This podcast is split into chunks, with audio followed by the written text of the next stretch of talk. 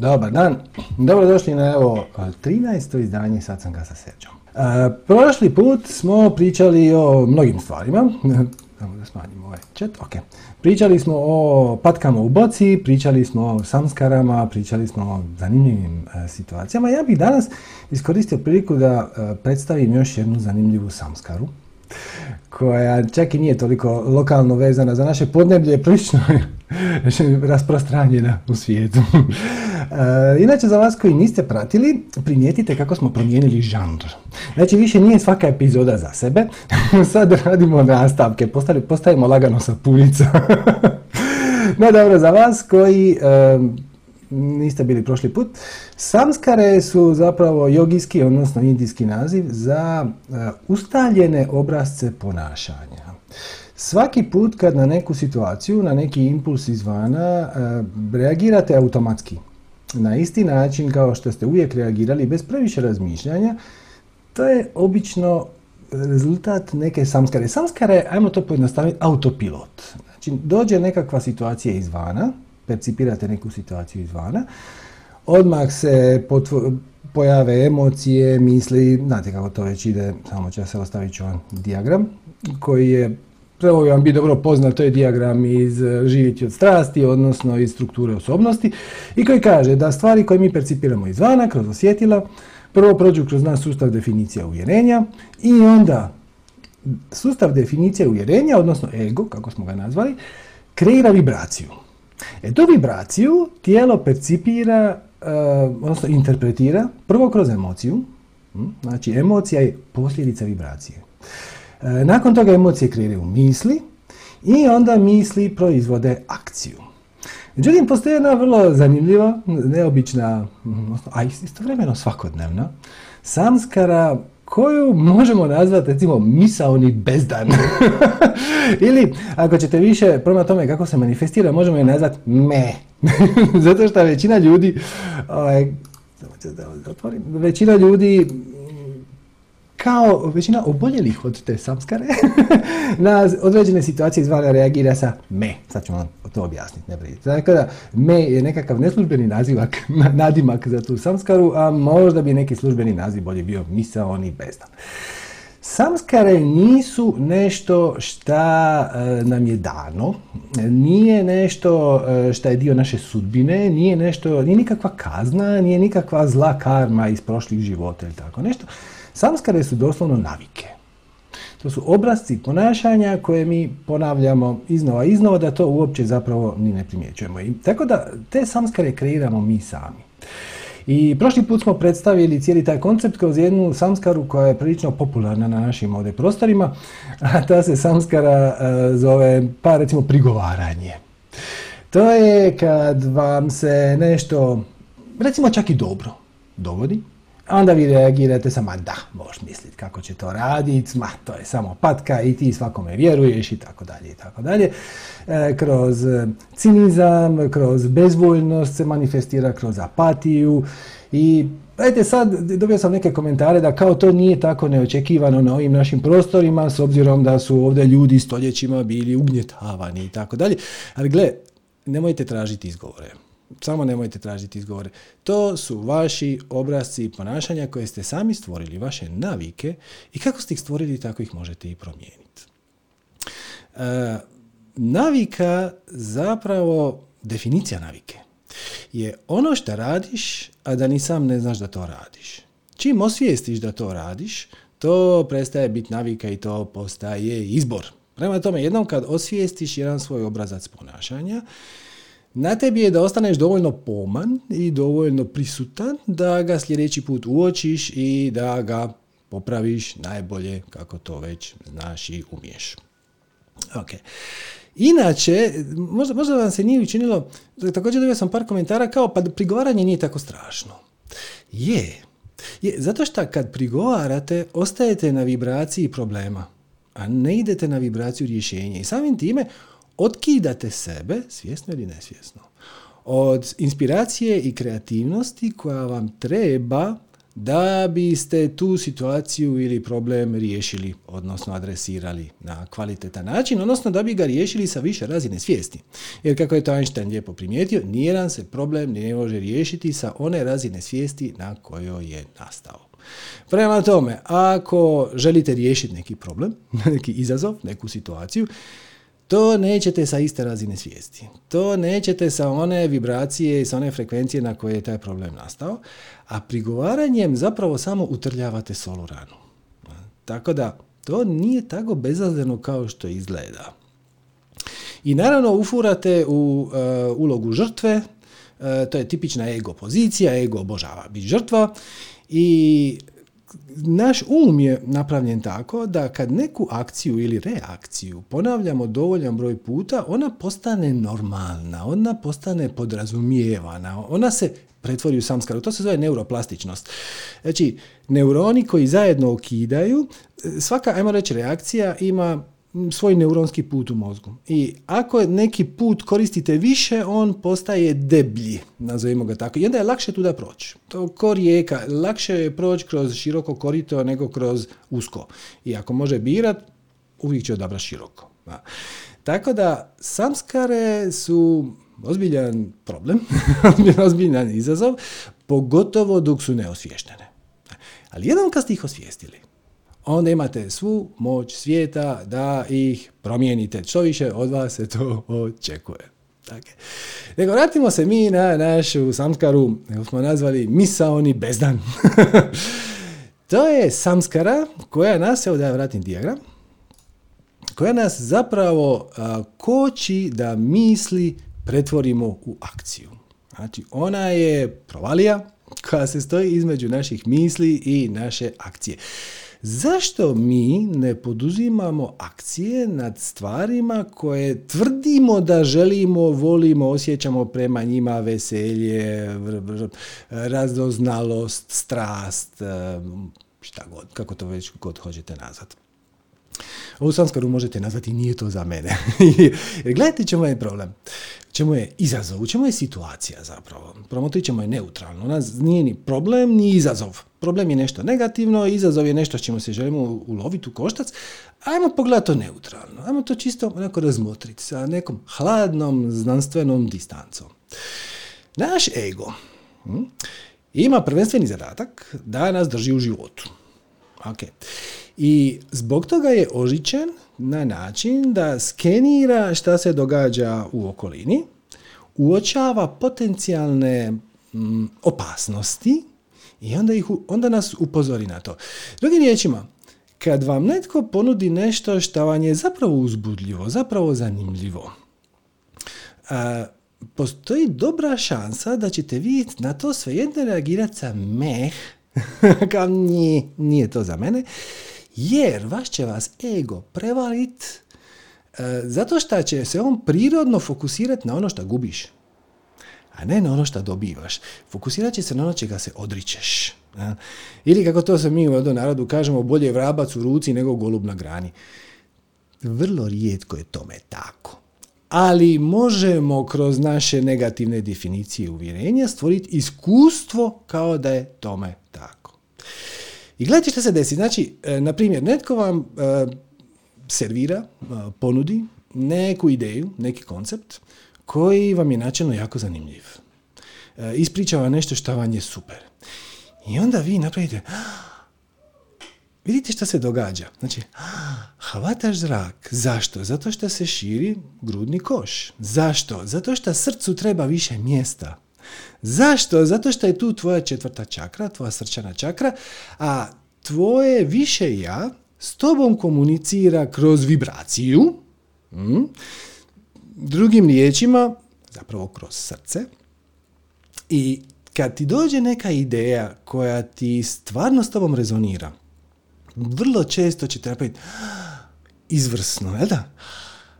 hvatate zraka, ekspandirate se, širite se, to je upravo to što se događa. Znači, vi se u tom trenutku ekspandirate, vaše energetsko biće raste. Ali, sad dolazi onaj ali, dolazi zamka zapravo koju bi vas volio upozoriti tako da na nju više ne biste upadali. vaše novo ja, pazite, ovo je doslovno točno. Vi, kad ste promijenili vibraciju, vi niste više ista osoba.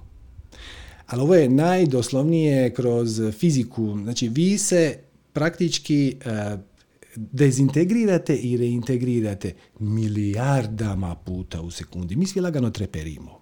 Milijardama puta u sekundi. Uh, što više brzinom koja se naziva Plankovo vrijeme, to je reda većine 10 na 44. Drugim riječima, više puta se reinkarnirate, nestanete i ponovno se pojavite unutar jedne sekunde. Znači, unutar jedne sekunde više puta se ti nestaneš i sastaviš na kvantnom nivou, svaka tvoja čestica posebno, nego što je sekundi od početka svemira. Drugim riječima, kad ti promijeniš svoju vibraciju, time što si čuo jednu dobru ideju, ti si doslovno nova osoba.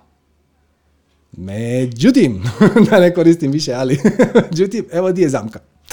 Zamka je u tome što vaši mentalni procesi, vaše samskare, vaše definicije i vaše uvjerenja, vaše priče koje vi pričate sami sebi oko toga tko ste i što ste vi, se nisu promijenili. Oni su još uvijek isti. I vaše novo ja sad se odjedan put nalazi u tjesnoj koži. Možete to shvatiti tu paralelu. Znači, kao da ste odjednom narasli, ali vaša ljuštura, vaša koža u kojoj se nalazite je ista. I to može proizvesti svojevrstan klaustrofobičan efekt. Znate, kao zmija koja promijeni kožu, vi morate izaći iz stare kože i na taj način, znate, zmija raste tako što ostane u svojoj novoj koži. Vaše definicije uvjerenja i vaše navike i vaši automatizirani obraci ponašanja su ostali isti. Oni su na ajmo reći, oni odražavaju vašu staru vibraciju, vašu bivšu vibraciju. I počet će se bunit protiv toga da vi postanete nešto drugo što biste vi sad temeljem te nove vibracije mogli postati. I zapravo treba samo izaći iz te kutije straha. Ali ta kutija nije zaključena. Čak što više, vi ste je napravili. I samo treba osvijestiti taj moment i preispitat ono što ti tvoj um servira kao razloge da to ne napraviš. E, daću vam, daću vam jedan primjer, pa ćemo onda, pa ćemo onda doći do rješenja kako ovaj proces najjednostavnije izvesti i tako dalje. E, pred, e, na zadnjem sacangu, koji je bio pred skoro tri tjedna, malo smo zadnja dva, tri tjedna imali neke nove projekte, pa eto, malo smo dužu pauzu i bilo je lijepo vrijeme, bilo šteta biti u zatvorenom prostoru.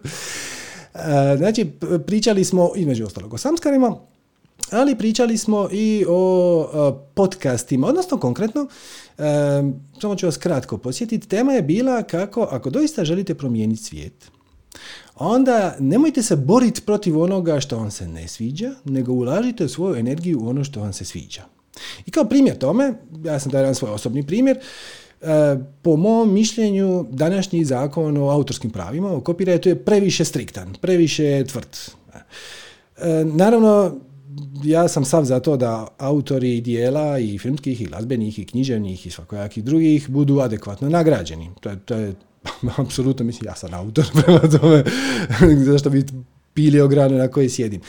Međutim, malo je to prestrogo. E, mislim da bi trebalo se recimo omogućiti da na primjer do 30 sekundi nekog filma ili do minutu nekog filma svak može uključiti u neki svoj video bez da ikog išta pita. Ili možda, možda za glazbu da autorska prava se oslobode kad autor umre. Jer, mislim, inicijalna ideja je bila dobra. Ajmo mi uh, skupljati tantijeme od autorskih prava, ne bili autor mogao napraviti još jedno djelo. Međutim, kad jel te autor umre, onda to više nema toliko smisla. Međutim, mi smo taj sustav malo promijenili, zato što sad su vlasnici autorskih prava korporacije koje nikad ne umiru i tako dalje, tako dalje. Sve skupa nije važno. E sad, u sklopu toga, dao sam vam primjer. Znači, umjesto da sad idem se boriti i lobirati protiv toga da se promijeni taj zakon o autorskim pravima, što je mala šansa jer idem na vibraciju problema. Znači, ta situacija takva kakva je, je nastala iz nekog razloga. Okay? I ona funkcionira za neke ljude. Okay? I ići se boriti protiv njih je malo jurišat na vjetrenjače. Puno je bolje. Uložiti svoju energiju u nešto novo. Znači, a dijela koje sami radite ponuditi pod nekim drugim uvjetima koji omogućavaju da neko drugi koristi dijelove ili čak cijelo dijelo, već ovisno tome kako odlučite. I zbog toga mi sva naša dijela puštamo kroz Creative Commons licencom, što znači da slobodno možete stavljati na svoje blogove, možete kidati dijeliće, možete koristiti komade, možete citirati, dokle god nas potpišete i dokle god to vaše novo dijelo ima iste, iste uvjete. Znači ne možete uzeti naše predavanje i onda napisati ono, all rights reserved, sva su prava zadržana i sad tam ti je mi meni. ok, to, to ne. Ali slobodno koristite detalje, komade, dijelove, izvatke, cijela predavanja i tako dalje. I u sklopu toga smo to naravno to predavanje objavili i na našem podcastu. No, I stiglo je sljedeće pitanje. Kaže, malo čito to ako dozgaru. ok, kaže, da li je moguće da ubacimo mi tamo neka stara predavanja, tipa, ne znam, 11 nivoa strasti, sutra srca, strukturu osobnosti da stavimo u taj podcast, jer kao jako bi nam to značilo. I onda smo mi na Facebooku napisali, dragi ljudi, nećemo. to nije naš posao. Da mi sad downloadamo audio od starih ili vadimo iz arhive, s naših backupa, iz starih predavanja i uploadamo na naš podcast, nema nikakvog smisla u svjetlu činjenice o kojoj smo upravo pričali, baš na tom sacangu. Da ste slobodni to napraviti vi. Prema tome, imate alate, besplatne, koji vam omogućavaju da im date link na neki YouTube video i da downloadate mp3 file, samo zvuk. Okay. Možete taj zvuk obraditi, možete taj zvuk doraditi ako hoćete, ako vam se čini da traži neku doradu, sve to super. I onda napravite svoj podcast i stavite gore evo, izbor najboljih spiritualnih domaćih predavanja, nazovite taj podcast ili kako god hoćete, nazovite ga imenom svojim. I stavite dva, tri videa i vidite šta će se dogoditi. I ja sam siguran da je barem nekima od vas ta ideja bila da je napravila tu ekspanziju. Čak što više u komentarima na taj Facebook post je bilo no ime super, kao ono, sad kad ste to konačno dopustili, ba da je to dopustili prije 7 godina, nema veze, sad smo vam skrenuli pažnju na to što je isto u redu, sad, sad će se pojaviti 10 podcasta. Ja sam onako konzervativno odgovorio, bit će dobro ako se pojave tri, ali u sebi se mislim, ako se pojavi jedan, bit će izvrsno. Jer gledajte šta se dogodi. Znači, dođe ta ideja, pretpostavljam da barem nekima od vas ta ideja rezonira. Ako sama ova ideja ne rezonira, sve je ok, samo pratite proces koji, se, koji ću vam sad opisati, jer doći će dan, i to vrlo brzo, kad ćete i vi doći u kontakt s nekom novom idejom iz kojeg god područja bilo. Može biti na poslu, može biti mislim, iz nekog vašeg hobija, šta god da imate. I ponudit će vam se mogućnost da se uključite u taj projekt. Napravit će se taj, koja dobra ideja. E, ali ako niste ovoga svjesni, zapet ćete na isti način kao što ja pretpostavljam su zapeli mnogi kojima je ta ideja bila pa ja ću napraviti svoj podcast i sad već imam neke materijale koje mogu podijeliti, neka predavanja koja, evo, ja poklanjam pravo da na svoj podcast e, šaljete, distribuirate naše materijale dalje. Okay. I sad šta se desi? Znači, e, barem nekim od vas koji slušate ovo, su pretpostavlja naše predavanja zanimljivo, i recimo da volite podcaste i dogodi se, ah, koja dobra ideja. E, ali onda, dogodi se misaoni bezdan. upale se misli, upale se patke. Kva, kva, kva, I onda kažu, da, moš misliti. Šta ti imaš od toga? A mislim, to je on sad rekao, ali jednom kad ti objaviš taj tamo podcast, onda će reći, ono sad ne možeš više. A onda će tražiti dio od reklama koji ćeš ti tamo distribuirati. Ali osim toga, šta, vam vidi šta će to tebi, samo gubiš vrijeme. Šta je potpuno absurdno, tim više što su mnogi, recimo na tom Facebook postu, napisali da oni već sami neko vrijeme skidaju naše podcaste, odnosno skidaju sa naših predavanja samo audio i onda ga stave na mobitel da ga recimo mogu slušati u avionu, na putu. A, to je odlično. Dopuštamo vam i to. E, znači, kako se desi? Znači, došla je informacija izvana. Evo možemo vratiti dijagram. Došla je informacija izvana. I ona je u prvi tren prošla kroz vaše definicije uvjerenja i u prvi tren je napravila i pojavila se emocija uzbuđenja, veselja, pojavila se ne, neko ono, jedva čekam, to, to je bilo super, ja to mogu, ja to znam ili ja ću to naučiti, tako dalje. Odmah ste se sjećali stvari kad ste ako ste ostali u toj vibraciji, došli su vam sjećanja na slične situacije koje ste već savladali. Pojavi se misao i to ću ja i onda ništa. I onda si ih to poklopi. Znači, taj naš mali plamičak strasti koji se zapali tu u srcu, dođu misli, crni oblaci. Prvi tren su odlične misli, ali već nakon 5 sekundi dođu crni oblaci i onda kanader baci hrputinu vode na tvoj, to je mali plamičak strasti koji treba uzgajati, treba ga hraniti, a ne treba ga ubijati. E, dakle, šta se to dogodi? To nije ništa drugo nego samskara. To je navika koja kaže e, nešto od navedenog. Ja to ne znam, ja to nisam nikad radio, ja nisam dovoljno dobar. Šta će to nekome? E, kakva korist od toga? I ego odmah to krene racionalizirati, ali krene racionalizirati iz one vibracije u kojoj se nalaziš. Znači, ako ostanete u vibraciji veselja, ako ostanete u vibraciji veselja, sjetit ćete se svih pozitivnih stvari koje iz toga odlaze, koje će s time doći, evo, ostavimo to za, za sljedeću minutu. Ali ako dopustite da vas ego povuče dole, u tjeskobu, u krivnju, u sram, u apatiju, tu se ne može ništa, ljudi su onako glupi, ko će to slušat, ko će to sad ljudima objašnjavati, osim toga nema za to vremena, to nek radi neko drugi, i tako dalje, i tako dalje, i bijesa što to još niko nije napravio, i bla, bla, bla, bla. Onda će se pojaviti misli koje će racionalizirati tu vibraciju Vibracija je ne može se, ja od toga nemam ništa, neću ja od toga, šta ću od toga zaraditi, samo ću trošiti vrijeme za bezveze i tako dalje i tako dalje. Ta samskar, odnosno taj mentalni proces se pojavio zato što ste taj proces već prošli puno puta u životu. Znači, kad ste imali četiri godine, došli ste možda roditeljima i rekli ste ta, ta, ta, ta, ja ću biti vatrogasac. Sve tata rekao, je, šire, da, da, kako da ne, how yes, no. Vidit ćemo mi to jedan dan, promijenit ćeš ti mišljenje. Tako da, nije, nema veze. Onda si došao u osmon osnovne sa idejom, ja želim biti slikar. Sad je već stvar ozbiljna, čuj sine, nemoj se zezat. Mislim, ajde, aj ti završi neku ozbiljnu školu pa onda idi slikaj. Možeš uvijek slikati u slobodno vrijeme.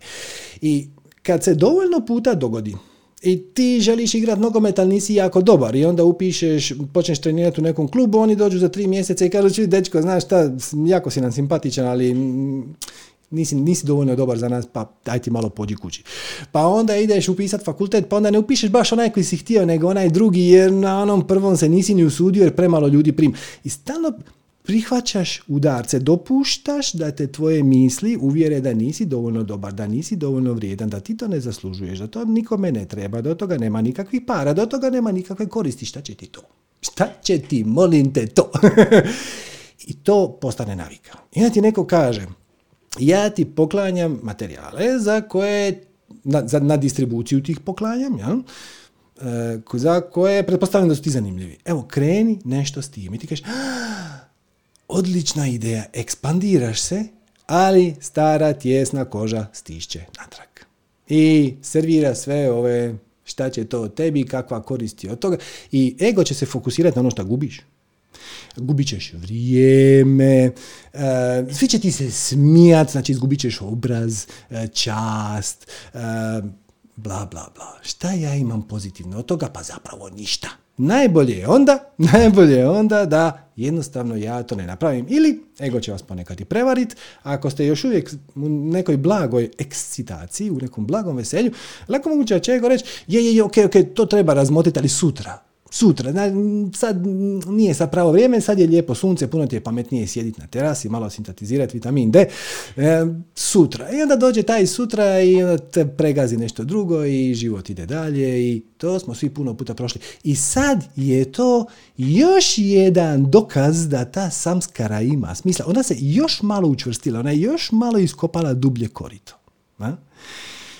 Ali evo, sad ću vam ja ukratko ispričat šta bi se moglo dogoditi ako tako nešto doista napravite. Znači, dođe vam ta ideja zašto ti ne bi napravio svoj podcast.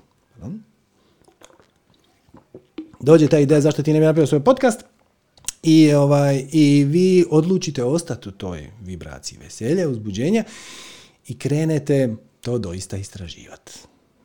Savladate sve ove početne misli šta će to tebi, ti si to, gdje si, si, ti ćeš biti, šta ćeš ti biti u nekakav urednik spiritualnih sadržaja. Mislim, ko si ti da procjenjuješ? ne moraš ti biti nitko. Ti samo slijediš svoju strast. E, I tvoja strast ti kaže, bilo bi dobro napraviti podcast. Ok? I onda ti kreneš u istraživanje. Naravno, e, sad ćemo potpuno zanemariti da bi mi rado pomogli svima koji bi pitali neka konkretna pitanja tipa kako napraviti ovo, kako obraditi zvuk, e, gdje otvoriti podcast i tako dalje. Ajmo sad to sve skupa zanemariti. Vi sad krenete u istraživanje i prvo zaključite da vam treba neki podcast hosting servis, to se tako zove. I shvatite vrlo brzo da e, nema besplatnih podcast hosting servisa, da dobar podcast hosting servis, kao recimo ovaj koji mi koristimo, košta recimo 15 dolara mjesečno. To je pa, 100 kuna za nas koji smo u Hrvatskoj, pa 15 dolara. Čak što više, ako platiš za godinu dana unapred, onda košta 9 dolara mjesečno, odnosno ukupno 108, što sam shvatio kao sinhronicitet, jer opet ako ste gledali prošli podcast, 108 je sveti broj. Tako da, i to je bio razlog zašto smo izabrali baš taj od tri finalista koji su upali unutra. E sad, ponovno se pojavi mali vražićak. Hm? Šta ti, molim te, s time dobiješ? Ok, sad ćeš ti platiti 15 dolara za prvi mjesec recimo. Dobro, aj za drugi mjesec, jer prvi mjesec je besplatno. I šta onda? I onda ćeš staviti tri predavanja koja su onako već svi čuli. I to tebe čini na koji način pametnim ili kvalitetnim ili... E, pa sad ću vam ispričat. Dakle, za početak. Ti, to je tih 15 dolara mjesečno, to vam nije trošak. To je investicija. Svaćate. To vam je investicija zato što zakon privlačenja apliciran na novac, znači daj pa ćeš primiti. Prvo moraš dat, pa ćeš onda primiti. I meni je fantastično svaki put kad vidim uh, internet je prepun uh, vođenih vizualizacija ili meditacija za privlačenje novca. Molim vas, nemojte privlačiti novac. Budite pumpa za novac, jer privlačiti novac ili biti magnet za novac, znači sve ide meni i ja onda to držim za sebe zalijepljeno i ne dam nikom. Ne, ne, ne molim vas, nemojte to raditi. Nego budite pumpa. Znači, šta više daješ, više ćeš dobiti. Od onoga šta dobiješ, daš jedan dio dalje. I onda ćeš dobiti više. I onda daš jedan dio dalje. Jer, gledajte sad. Znači, vi stisnete zube i na to uspijete utišati svog malog vražička koji kaže, ne samo da nisi dovoljno dobar i pametan i kvalitetan i to sve skupa i šta će to tebi i šta će to drugima i sad si se ti tu uhvatio jalova posla, ovaj, nego sad još to treba i platiti i to svaki mjesec. Pazite ovo. Znači sad vi otvorite taj podcast i stisnete zube i date im tih 15 dolara za drugi mjesec, prvi mjesec je čak besplatan. I objavite jedno predavanje, dva predavanja, tri predavanja, stavite gore taj podcast servis koji mi koristimo, ali i većina drugih, će vam to pomoći da vi to prijavite na e, Spotify, da to prijavite na iTunes, da to postane dio e, Google podcasta i tako to. I odmah će vam napraviti website. Sad ću vam to pokazati. Evo, ovako vam izgleda website od našeg podcasta. Znači, mi ga nismo dizajnirali. On dolazi u paketu sa našim eh, tih 9 dolara mjesečno, s obzirom da smo platili za godinu dana unapred. Znači sad već imate i web stranicu koju možete, naša se odaziva na adresi manifestiranje.podbean.com, vaša će biti, kako sam ga već nazvao, .podbean.com, da konkretno ovaj hosting servis. I sad već imate neki svoj mali dom koji možete dijeliti dalje.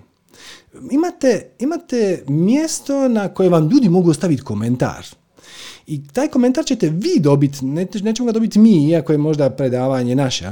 Također, nakon toga e, možete sa vrlo lako dobiti e, svoj dom na Spotify-u.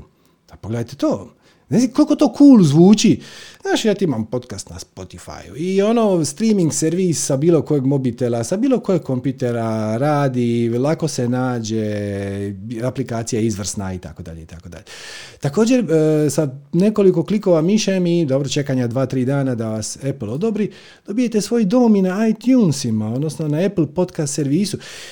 Dakle, nije da niste dobili ništa, dobili ste mjesto gdje možete istaknut neke stvari, neke situacije, neke predavanja koja, s kojima vi rezonirate, s kojima, s kojima se možete predstaviti.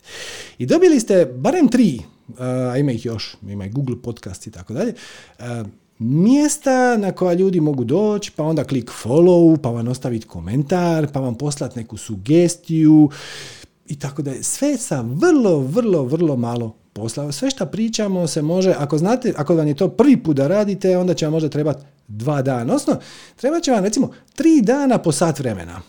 A ako ćete se onako baš zainatiti, sjesti jedno popodne, to može biti gotovo jedno popodne. Ako ste to već radili, onda vam je to sat vremena. E. I u sat vremena ste dobili mjesto na internetu, upalili ste svoju malu lampicu. Svačate? Imate nešto što možete dijeliti, imate nešto uh, koje vam je dom mali. I reklamirajte koji god hoćete od ova tri. I oni rade više manje automatski. Kad vi na podbin dodate na ovaj prvi, znači na ovaj tu, kad dodate novi podcast, on se automatski pojavi na Spotify unutar nekoliko sati, on automatski se pojavi na iTunesima. Čak što više ljudi koji su se subscribe na vaše uh, podcast na iTunesima dobiju notifikaciju da ste nešto novo objavili. Tehnologija je čudo. Sve radi automatski. I sad, vi kažete, dobra, ja još uvijek samo se trudim, znači moram skinuti taj audio, pa ga možda obraditi, pa ga uploadat, pa napisati neki opis, pa staviti neku sličicu, pa ću ja to objaviti, još sam to platio, ali mislim kakve koristi od toga. Brojne su koristi. Dakle, za početak. Prvo, sad već imaš neko mjesto gdje možeš privući, odnosno, e, mjesto na koje se mogu privući sami, ne moraš ti ništa raditi.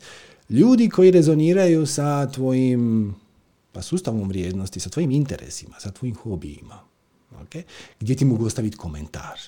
Pa sad vi možete kasnije čuti mailom i telefonom i šta god. Znači, to je već prva stvar. Privuko si u život zanimljive ljude, ljude koji rezoniraju sa istim temama na kojima ti rezoniraš. Hrpa ljudi se žali da se više nema s kime družiti, da su im stari prijatelji dosadni, da ih samo uzimaju energiju, da su stalno negativni i tako dalje. Ok, nemoj rješavati staro. Idi na novo. Privuci nove ljude i ponudi onim svojim starim prijateljima da se priključe tvojoj novoj grupici isto mišljenika. Ako oni hoće, hoće. Ako neće, neće. To je isto u redu. Možda ćete sa onim starima zadržati neki kontakt, možda nećete. Svejedno. Privucite nove ljude u svoj život. Kako? Tako što ćete dati 9 dolara mjesečno i staviti gore tri predavanja s kojima stvarno rezonirate i onda to nekako dijeliti. E, možete napraviti svoju Facebook grupu, možete napraviti svoju, svoju Viber zajednicu. Mislim, kradite ideje od nas, mi smo svašta isprobali i ovo što radimo sad na redovnoj bazi je nešto što se pokazalo da funkcionira, inače bi radili nešto drugo. Ne? Sad već znači smo dobili dva, tri doma gdje možemo dijeliti svoje stvari. Ali sad dolazi najbolji dio. Znači, nakon što ćeš objaviti dva, tri zbilja tebi najbolja predavanja sa manifestiranja ili sa Yoga Pro kanala ili Sanjino ili Inesino ili moje, šta god, to će te biti malo dosadno. Mislim, možeš ti staviti još jedno koje ti je ono, ok, ali aj, daj nešto drugo. I sad ćeš se spontano, bez da previše razmišljaš o tome, slijedi svoju strast, Slijedi svu strast znači nađi sljedeći zanimljivi materijal koji ćeš podijeliti svojim fanovima. Ti sad već na tom podcastu svom imaš 360 followera.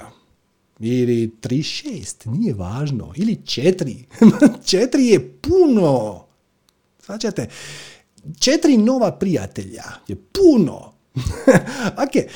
I sad ne možete vi njih razočarati. Sad ćete vi uzeti nešto bilo što.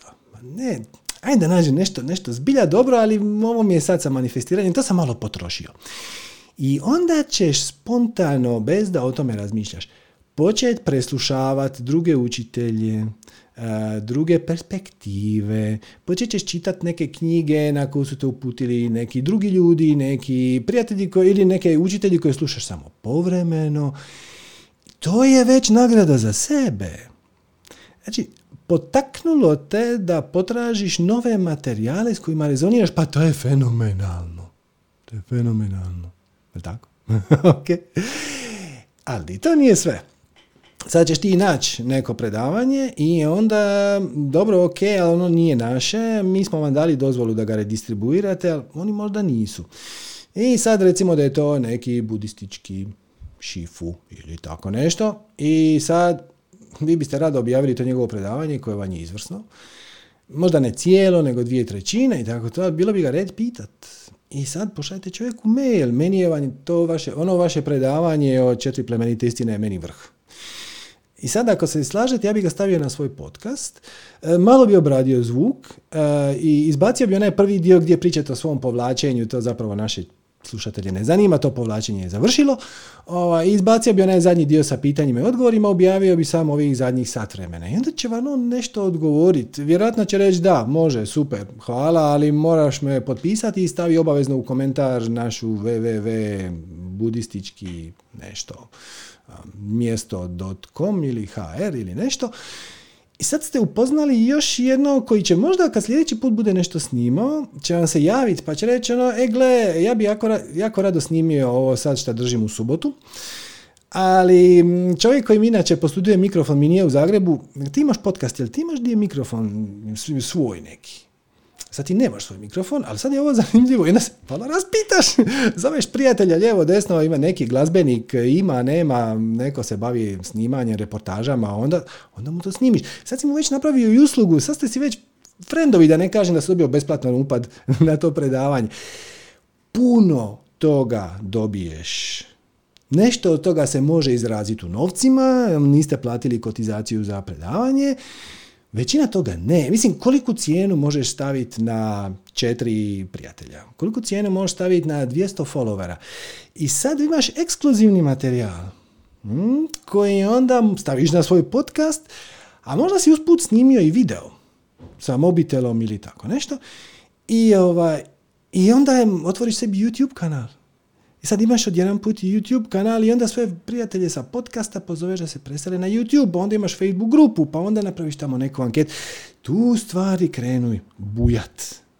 Tu se počinje manifestirati obilje u svim svojim oblicima. Znači, ovdje smo dobili obilje kroz prijatelje, odnosno druženje, odnosno kroz komunikaciju sa ljudima koji su naši istomišljenici.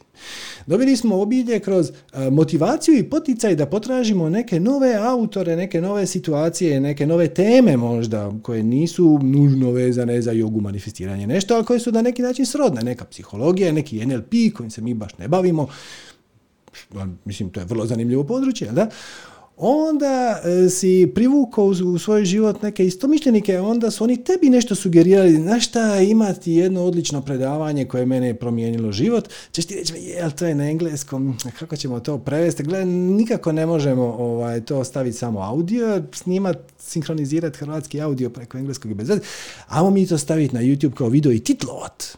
O, i onda taj projekt buja taj projekt buje i onda ćete, u jednom trenutku ćete shvatiti da imate 500 followera i da imate 1000 ljudi na Facebook grupi i 1600 ljudi na YouTubeu i onda možete nešto sami organizirati, pozvati ih. Neće svi doći.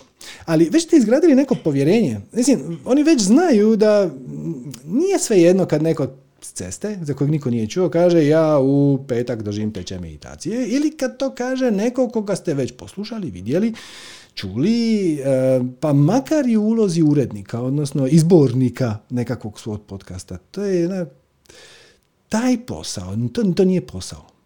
To je privilegija. Svaćate? To je privilegija, ali treba savladat tjesnu kožu. Tjesna koža prvo kaže šta, ja, šta će to meni, još ću ja davat par, ma vidi ti kako je on nas dobro zeznuo, on bi sada, mi njega besplatno reklamiramo. mm Možeš to i tako gledat. I onda ostaješ na niskim vibracijama i onda počinješ prigovarat, onda počinješ biti ciničan, i ja sam mislio da je on bolji, a on nije, on bla bla bla, isti, on je isti, on je gori od svih drugih jer oni barem su iskreni oko toga, ono kupite moj šampon, on mi tamo nešto prodaje, kao bit će svima bolje ako ja to napravim, a zapravo ja njega džabe reklamiram, ne samo da ga džabe reklamiram, nego još to i plaćam. ok, i onda to savladate sami sa sobom. Primijetite da ovaj projekt pokretanja podcasta ne traži da, ne traži da date otkaz. Ne traži da prodate auto i odreknete se djece. ne traži da preselite u novi grad. Ne traži 12 e, sati kontinuirane fokusa i pažnje svake nedjelje, šta ono baš i ne biste, jer rađe biste malo proveli vremene s obitelji. Traži da se tu i tamo poneki dan Recimo jedan dan u tjednu, mislim kraju će biti tri dana u tjednu, a možda će, možda će jedan tjedan neće biti uopće jer ćete biti na službenom putu, šta god. Znači povremeno potrošite neko vrijeme da radite ono što biste i onako radili. Mislim, ne biste li rado našli novog učitelja? Ali, da, je, to bi bilo krasno, samo nemam ja sad za to vremena. Ali ako si motiviran time da svojim fanovima ponudiš nešto malo drugačije i nešto malo više, možda, sasvim možda, ćeš krenuti u istraživanje i već samo taj proces istraživanja je nagrada za sebe. I onda ćeš privući prijatelje, isto mišljenike. I onda će na kraju doći tu i nekakav novac direktno ili indirektno, ali to sve nije bitno. Bitno je pustiti da se ta kuglica zarola, ali opet, neće vam ni okolina biti naklonjena.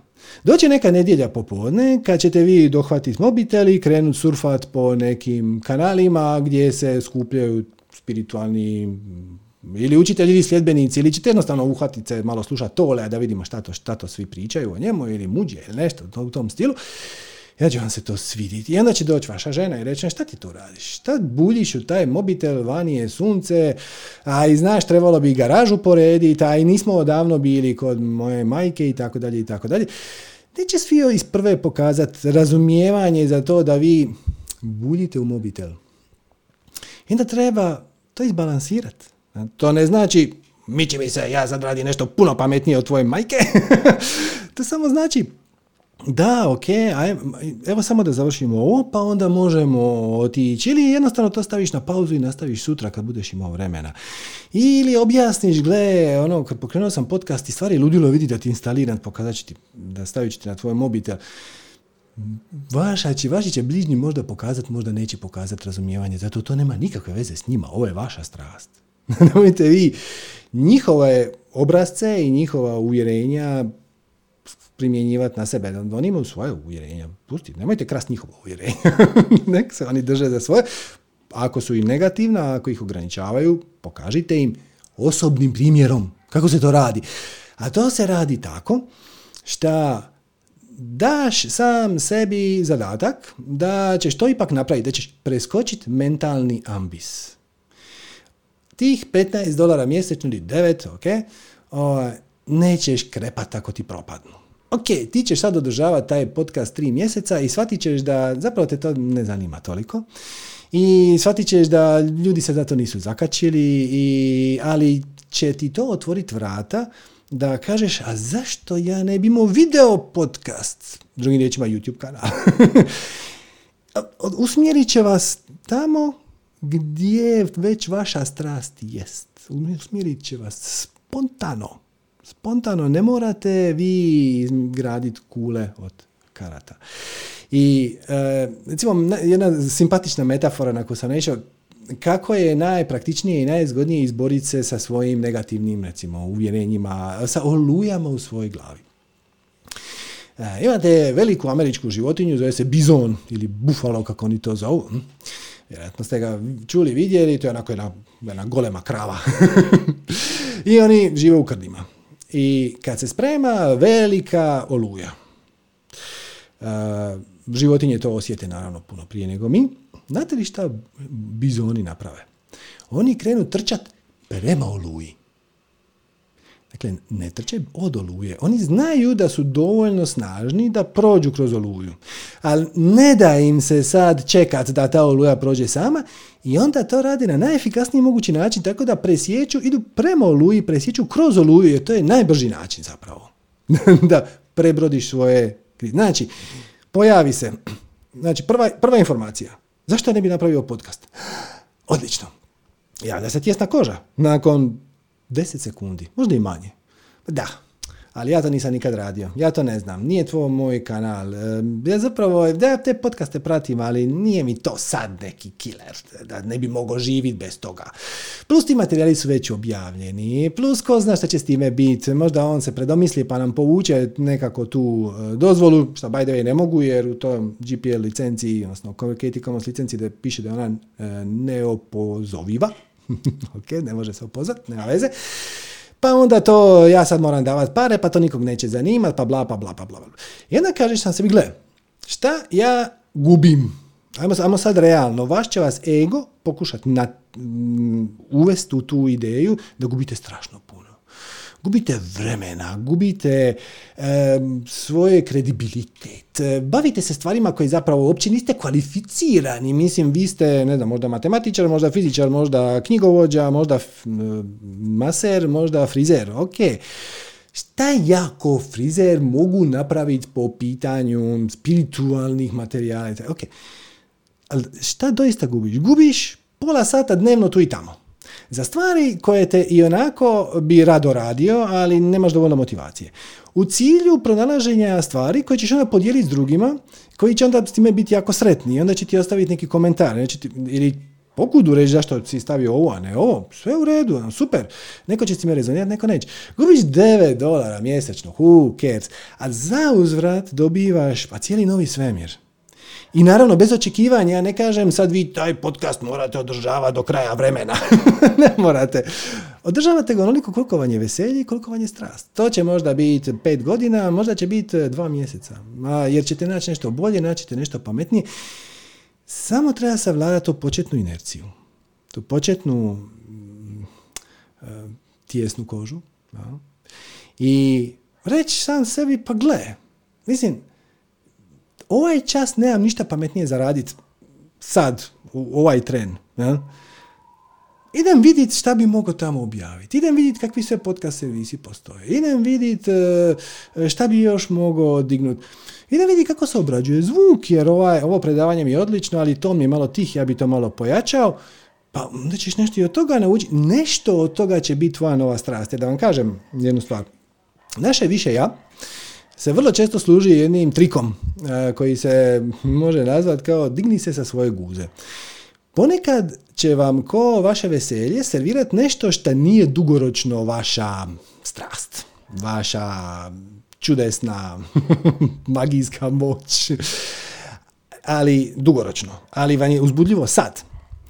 I to što vam je servirao to sad je služilo samo da vam da taj plamičak, taj plamičak strasti, taj mali i da vas uputi na put koji će u konačnici rezultirati time da dođete sve bliže i bliže onome šta doista vaša spiritualna svrha jest. Jer slijediti svoju strast je zapravo alat za pronalaženje i življenje svoje spiritualne svrhe, odnosno svrhe i smisla. Svrha je prema van, to tako, smisao je prema unutra. Ako želite da vaš život ima smisla, ima nekoliko načina da otkrijete to, ali najjednostavnije slijedi svoju, e, svoju strast. I nemojte se bojati ako izgleda veliko, ili ako vi sami sebi izgledate nespremni za to. To je isto samo tri kega. E, recimo, to me uvijek bilo zanimljivo. Jedna od rečenica na koju su se ljudi koji slušaju ova naša manifestirajuća predavanja najviše ulovili i najčešće citirali bila je jedna rečenica iz jednog predavanja kad sam rekao treba slijedi svoja mala veselja. Slijedi svoja mala veselja. To se svima jako svidjelo. Mene je dugo mučilo, zašto baš to? Mislim, ok, to stoji, sve je u redu, slijedi svoja mala veselja kako bi otkrio svoje pravo veliko veselje. Mislim, to je bila ideja u tom trenutku. Mislim da je to iz predavanja kako otkriti i slijediti svoju strast. Ali ne, svi bi slijedili svoja mala veselja. Zašto? Zato što kad sebi daš veliko veselje, dogodi se ekspanzija i iz te ekspanzije onda se dogodi klaustrofobija, dogodi se tijesna koža i onda to zvuči jako opasno. Jer ko zna šta mi se može dogoditi? I onda od toga odustaneš. Zapravo je totalna šteta. Slijediš svoja mala veselja kako bi te oni doveli do svojih većih i većih veselja, ali ako si već našao svoje veliko veselje, ako si ti ljubitelj manifestiranja i ljubitelj podcasta, i subscribe si na 50 različitih e, podcastova od različitih ljudi ovdje i u inozemstvu. Pretpostavljam da u Hrvatskoj nema 50 koji, se, koji imaju podcast na ovome slične teme, ali gledano u globalu svijetu i kako ima. Da, to je sinkronicitet za tebe. Tebi je bio upućen taj poziv. Hm? I kažem, ne, nemojte ovo sad shvatiti vrlo doslovno, znači niti sam ja ovo ispričao da bi vi sad uh, svi pokrenuli podcast, no, niti sam ispričao da vam nasolim kako ste to trebali napraviti. I pogotovo ne bih htio da shvatite, ono, aha, podcast meni nije strast, pa dobro, ovaj uvod ću zanemariti. Dogodit će se. Dogodit će se, ali kao jako brzo. Dogodit će se kao u sljedećih tjedan dana ili mjesec dana. Netko će ti reći nešto što će ti napraviti taj efekt.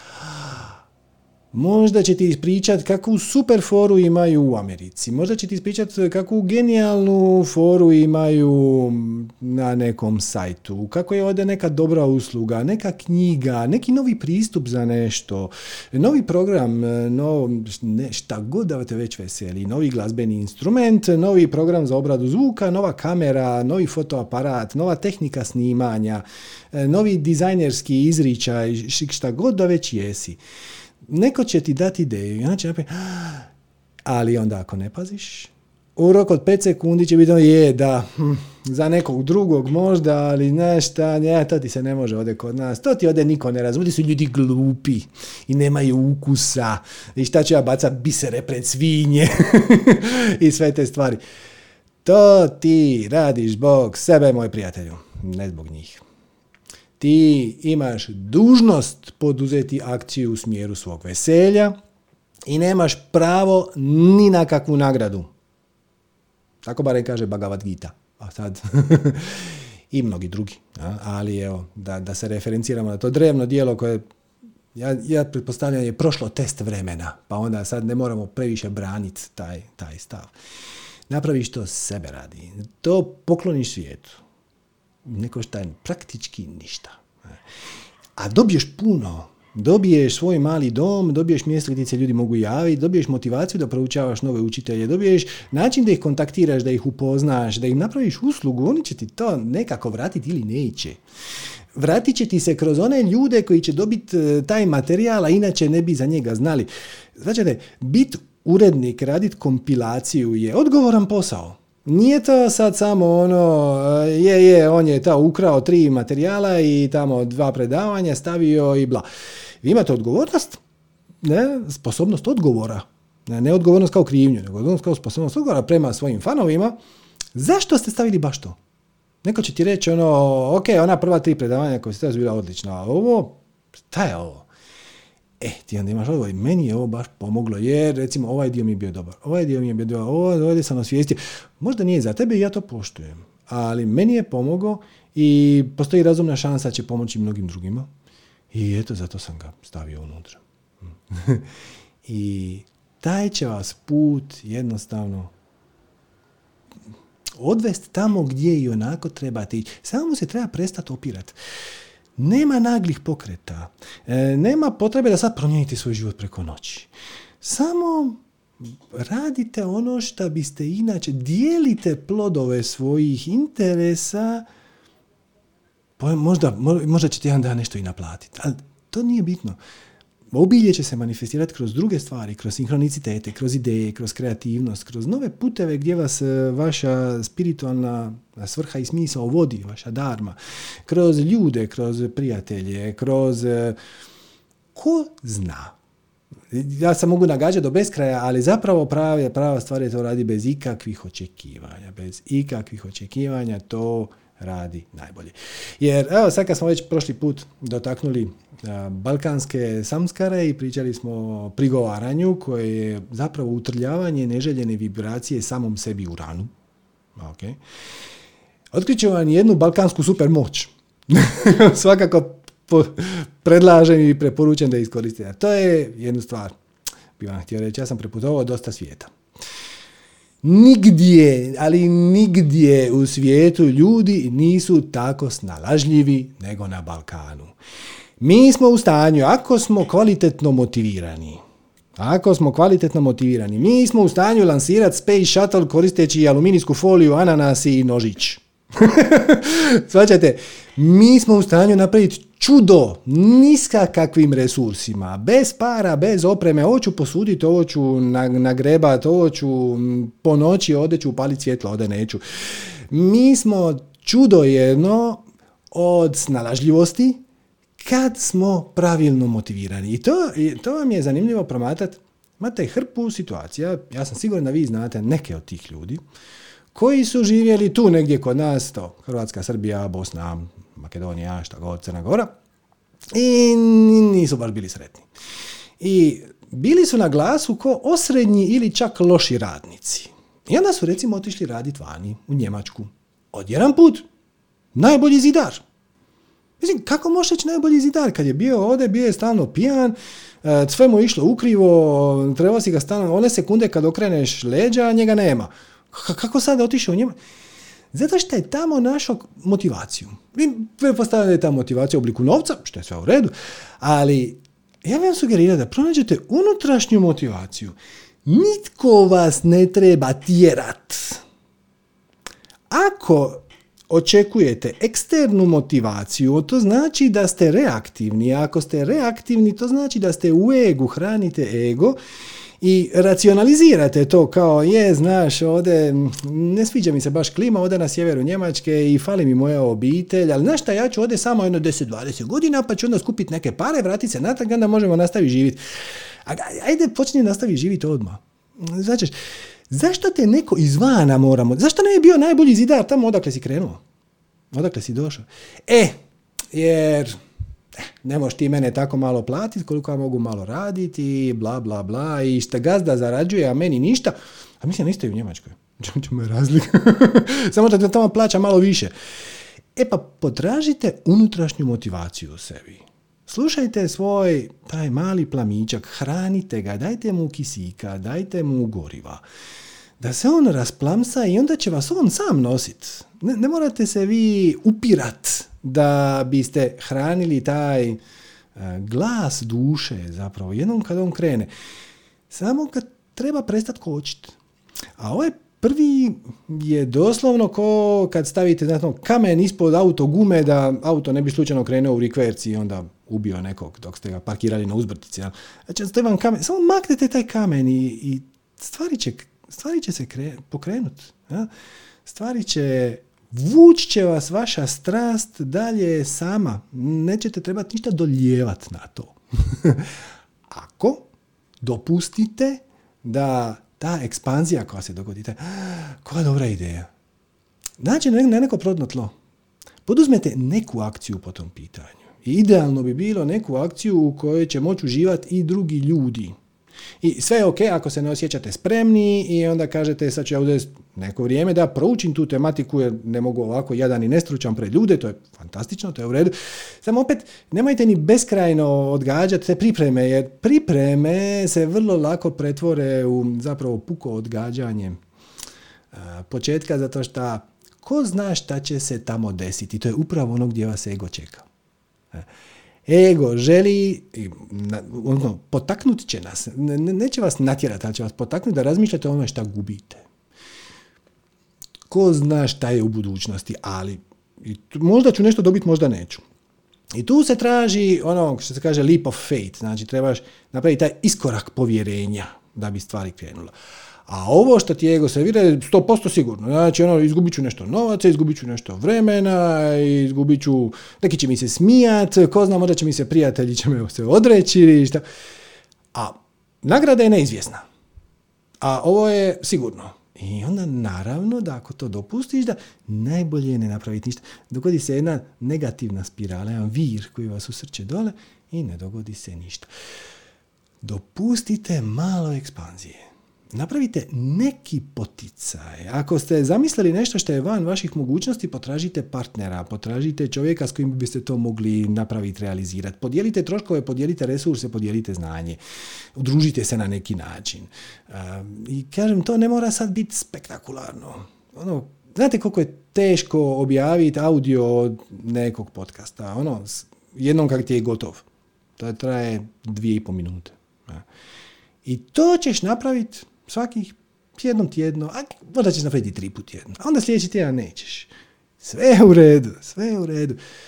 Samo nemoj da te to uguši, taj, taj, taj, prvi, taj prvi zamah koji će te pokušati uvjeriti da puno više gubiš, jer to je sigurno što gubiš, a što dobivaš? Pa možda da, možda ne, naj, najbolje je ne talasat. Ma nije, samo nije.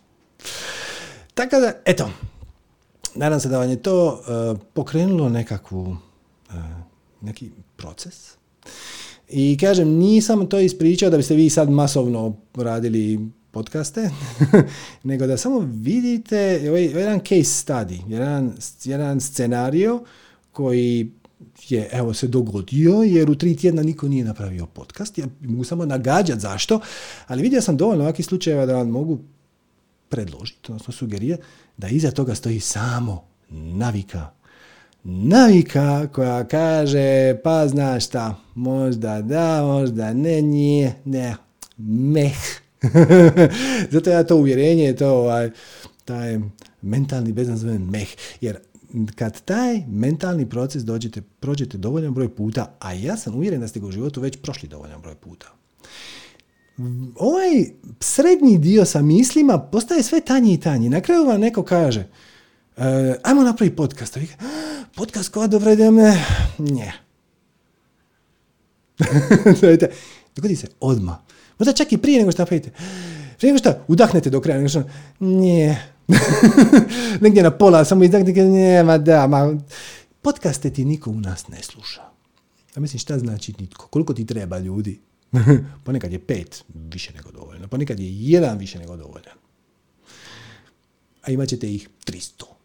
Možda tisuću. I što je najvažnije, za to vrijeme ćete se osjećati ispunjeno bit ćete u visokoj vibraciji, imat ćete pristup kreativnosti i inspiraciji i čak što više desit će vam se, odnosno dešavat će vam se na redovnoj bazi. Da dok razmišljate o tome kakav podcast sad biste vi objavili i gledate, mjerkate neke, padne vam na pamet neka kreativna ideja kako riješiti nešto skroz peto. Neki, neku situaciju na poslu, neku situaciju u obitelji, e, kako ćete jeftinije popraviti auto, ta vrsta kreativnosti, inspiracije je od uvijek bila vama dostupna, samo se nalazi na višim razinama svijesti koje dohvatite kad krenete slijediti svoju strast. Pa eto, pa ja se nadam da ćete, da će barem neki od vas tako nešto i napraviti. Ako ovaj primjer s vama ne rezonira, to je super, vi nađite primjer koji s vama rezonira i, ovaj, onda se posvetite tome. Šta ljudima treba? Kako vi možete pomoći? S kojim problemima se ljudi svakodnevno susreću, izazovima, a vi ste ih već riješili. Imate na engleskom divno make your mess your message. Znači, učini svoj nered, e, svoj, neka tvoj nered postane tvoja poruka. Ako ste imali nekakav izazov u životu s kojim ste se izborili, ne znam, možda ste imali prekomjernu težinu i onda ste to riješili nekako možda ste imali nekakav zdravstveni problem i nikako to se riješi. I svi misle da je to nerješivo, a vi ste to riješili promjenom prehrane. Imate šta za poručiti, imate šta za reći. Napravite nešto. Snimite video, napravite podcast, objavite grupu na Facebooku, stavite jedan post. Nekako da, upalite svoje malo svjetlo i dajte ljudima da ga prepoznaju, oni koji ga trebaju prepoznat. Nemojte tjerati, nagovarati one koji to ne žele. I onda bez očekivanja šta bi to trebalo i nekako a, iznjedrit. Samo to dajete i ne da će vam se vratiti, nego će vam se vratiti mnogo struko. Ok. Eto, hvala vam na pažnji na ovaj uvodni dio. Sad ćemo mi preći na pitanja. E, to, tu čast i privilegiju da učestvuju u pitanjima imate samo vi koji ste došli tu preko Zuma. Znam da je preko YouTube-a lakše, ali YouTube nije interaktivan, tako da žalim. E, tako da evo, vas 61 na uh, Zoomu, možete, vas 557 koliko sad vidim na, ima na YouTube-u, možete samo promatrati. E, situacija je ovakva, znači ako ikako možete staviti slušalice, to je bitno da e, ovo što ja pričam ne bi lovio vaš mikrofon i onda pokušavao vratiti natrag. Onda, onda vaš mobitel uključi nekakvu uh, canceliranje ehoa i onda to rezultira time da dok neko od nas priča, drugi se ne čuje. Nije važno. Može, slušalice mogu čak biti slušalice bez mikrofona. Samo je bitno da ono što ja pričam, što dolazi do vas, ne ode van na mikrofon od mobitela. Znači stavite slušalice ako ikako možete. E, također stavite mobitel horizontalno, znači držite ga ovako, ne ovako. Sad baš gledam di je mobitel, nije mi pri ruci, ne veze. E, razgovori se snimaju. Ako želite biti anonimni, samo to naglasite na početku. I onda ću ja staviti e, samo svoju sliku tu, vas će se čut, ali se neće vidjeti i tako ćete zadržati anonimnost. morate dignuti ruku, to radite tako što u Zoom aplikaciji na kompjuteru stisnete Alt Y, a ako ste na mobitelu, onda imate dole tri točkice more, raise hand, čini mi se da piše. Uh, I onda vas ja tu vidim. I također, ako želite biti prozvani, upalite kameru. Mm, slika nam je uvjet za komunikaciju, ako živu. Pa evo, evo daću vam 10 sekundi da dignete ruku ko imate pitanje. Ok, ok, super, super. I počet ćemo evo od Marine. E, Marina je spustila ruku. Dobro. Zanimljivo, sinhronicitetno. Ajmo, ajmo Aleksandra. Zdravo, Aleksandra, jel se čujemo?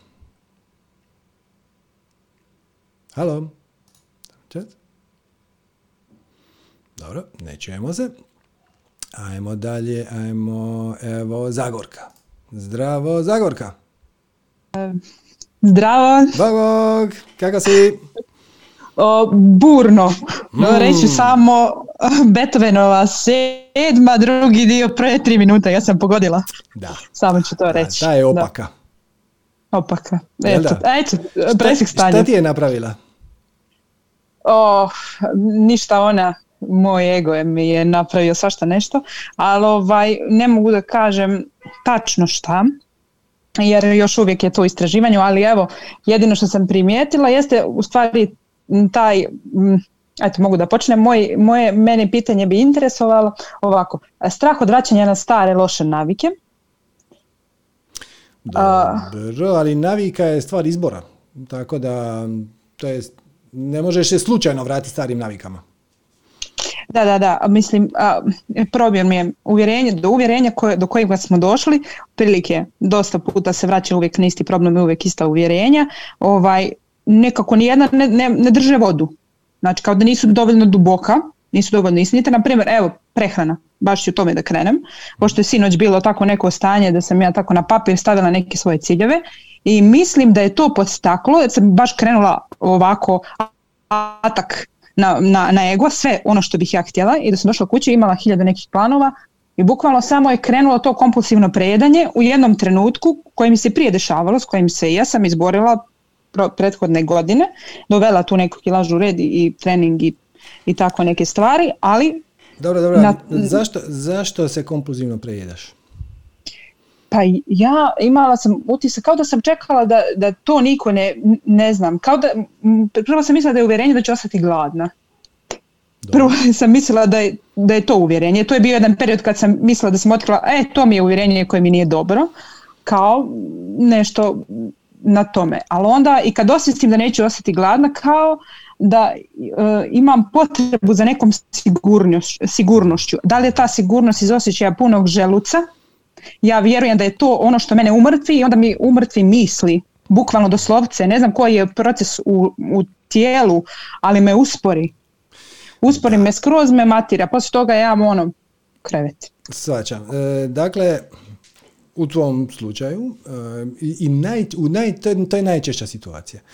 Ti zapravo kompenziraš neki nedost, to ti je neka oblik zadovoljstva Znači, ako ti fali ispunjenje iz nekih drugih segmenata života, onda posegneš za hranom zato što ona daje čisto onako hm, mehanički, odnosno taktilni osjećaj ugode, je li tako? Da. Znaš li kako ćeš to riješiti? Tako što slijediš svoju strast. A ne, ali stvarno, stvarno. Znači, uh, psiholozi će ti to definirati s druge strane. Oni će ti reći, uh, ti nemaš dovoljno, uh, pokušavaš neku rupu unutar sebe, nedostatak nekog svrhe, nekog smisla, kompenzirat tako što unosiš zadovoljstvo izvana. To je službeno objašnjenje psihologije. Mi bi ovdje to iz energetske perspektive radije rekli kao dobivaš energiju od kreacije koju dobivaš da bi je onda uh, kanalizirala dalje, da bi je podijelila sa svijetom. Ali ti to iz neki način ne, ne radiš. Znači, energiju svojeg veselja, svoje strasti zadržavaš umjesto da je dijeliš sa svijetom i onda se ta energija nagomilava. A s obzirom da je energija masa, kaže Einstein, E jednako mc kvadrat, znači energija je masa. E, onda to gomila masu. tako da šta je tvoja strast i šta te spriječava da počinješ raditi svoju strast. Odnosno, šta bi se trebalo dogoditi u tvom životu da ti budeš sretna i ispunjena. I onda će se ovo sa kilažom samo riješiti. Tako da evo, šta je tvoja strast? Uf, pa ne znam, ne znam, ja sam, to je, to je stvar. Evo, prvo što mi je palo je, rekla bih pjevanje, ali ovaj, da, evo Gali. Tako. Nema, nema, ali znači ako je pjevanje, onda je pjevanje. I sad pazi, e, tu se, ovdje se sad ljudi zapletu. Uh, ajmo ovako. Ajmo za početak, ja sad ne znam, možda ti izvrsno pjevaš, ali ne znam, pretpostavit ću da ne, čisto zato što je to češća situacija u, životu, da nisi tome jako dobar, nego da jesi. Uh, pjevaš zbog pjevanja samog. Znači, nije poanta da ti sad postaneš pjevačica, možda hoćeš. Ali to nije bitno. Bitno je da pjevaš jer imaš potrebu pjevat. I za početak pjevaj pod tušem, pjevaj dok peglaš, pjevaj dok stavljaš e, robu sušit na štrik. Pjevaj tek tako. E, I onda vidi kamo će te to odvesti. Bez ikakvih očekivanja. Svati ovo kao terapeutsku metodu. Znači nije sad ti ideš pjevat zato jer želiš biti nova Mariah Carey. Nego ti ideš pjevat zato jer želiš biti zdravija. Svačaš? Jer e, prekomjerna težina je povezana i sa zdravljem, to ti ne moram puno govoriti. Još je sve super kad si mlad, ti si vrlo mlada i to je super, ali s vremenom to postaje sve teže i teže nosit na, na različitim načinima. I samo kreni pjevat. Mm, mislim, ja imam istoriju ovaj, što se tiče bavljanja muzikom, nije to sada, nije sada, evo ja pričam. To je, možda je kod mene više neka prevelika očekivanja od samog procesa. Da, da, da, da, potom ti kaže. Ne, I možda neke potvrde u, toku... Zato što ego kaže, ne možeš ti od toga živjeti. Ne tako? e, mislim da smo izgubili Zagorku. Juhu. Halo, se čujemo? Juhu. E, tu si, odlično. E, znači, ego krene, od toga se ne može živjet, e, ljudi će ti se smijat, ne možeš ti sad tek tako u svojoj vlastitoj kući pjevat dok kuhaš. Mislim, zašto ne? zašto ne? E, možeš okupiti e, grupicu istomišljenika, sad opet ne kažem ja, napravi ti zbor. Možeš, da pače. Ali može li se, možeš li se pridružiti nekom zboru koji pjeva nešto što ti je zanimljivo? Može biti narodna popevka, može biti e, glagoljaška misa, šta god te veseli. Možeš li pjevat na, na domjencima? znači, opet ne kažem da se time moraš baviti profesionalno, shvati to kao Shvati to kao, eto, tek tako. U konačnici to je terapeutska tehnika. By the way, postoje ljudi koji se bave terapeutskim pjevanjem, ima i to. Ali ako s time rezoniraš, super. I mnogi od njih ti daju satove preko Zuma, tako da i to je ok. Ali ne moraš ići u tom smjeru, nego samo kad kuhaš, pjevaš. Zašto? A zašto ne? Jer to su naše bake radile. I otišle bi na rijeku oprat e, veš i onda bi ga mlatile sa onim na, na potoku. I onda se pjevalo, stalno se pjevalo. I koji god da razlog, to je, to, je, to je stvar uma, razlog, sad smisliš zašto pjevanje je neki način tebi zabranjeno ili neprimjereno, ono samo nije točno. Jel se ti možeš sjetiti nekog razloga zašto ne bi trebala pjevati? Uf, zato što mi je neko nekad rekao da solo pjevanje kao takvo, solo pjevanje, znači to pričamo o profesionalnom, možda nije najbolji izbor za mene. Nekada. Možda i nije, a možda i je. U nije, slučaju, nije ta vrsta. Nešto što je definitivno, ja sam bila na tom mjestu, ja sam svjesna, ja sam bukvalno svjesno nisam vježbala to i nije mi se svidjelo kako to zvuči ta vrsta pjevanja. I ja sam to znala. I onda je rekla, ide ti matematiku, ti imaš mozga i onda je tako sve to neko inženjerstvo kod mene. I sada odbi, ovaj, kao da ja moram da se odreknem jednog identiteta da bi postala drugi. I onda mi je sada teško ta promjena da ja mogu uvijek da balansiram i to prihvatanje balansa. Nema balansiranja. Dakle, i onako, pretpostavljam da i onako radiš neke kućanske poslove povremeno, je tako? Čišćenje, kuhanje, veš i te stvari. Je tako? Pa, recimo. ok, povremeno počistiš, izneseš smeće, ne, nešto napraviš. Jasno, jasno. Možeš li to raditi dok pjevaš? Odnosno, pjevaš dok to radiš. Ništa ne isključuje jedno drugo. Uh-huh, Usput budi rečeno, pjevanje je jedna izvrsna meditacijska tehnika, zato što iz nekog razloga, ne znamo iz kojeg, dok pjevaš ne možeš misliti ni za šta drugo ili ono bakti ili tako uh, yoga, ja znam za neke vrste kao chanting. Bakti, bakti yoga je više vezana, da to je yoga kroz emocije, on, tamo ima dosta pjevanja, ali zapravo ova naša uh, katolička crkva ti je u velikoj mjeri bakti uh, po indijskoj klasifikaciji, jer, jer zapravo bazirana je na Isusovom učenju koji kaže ljubi bližnjeg svog, okreni drugi obraz, oprosti, vidiš, to su sve emocije.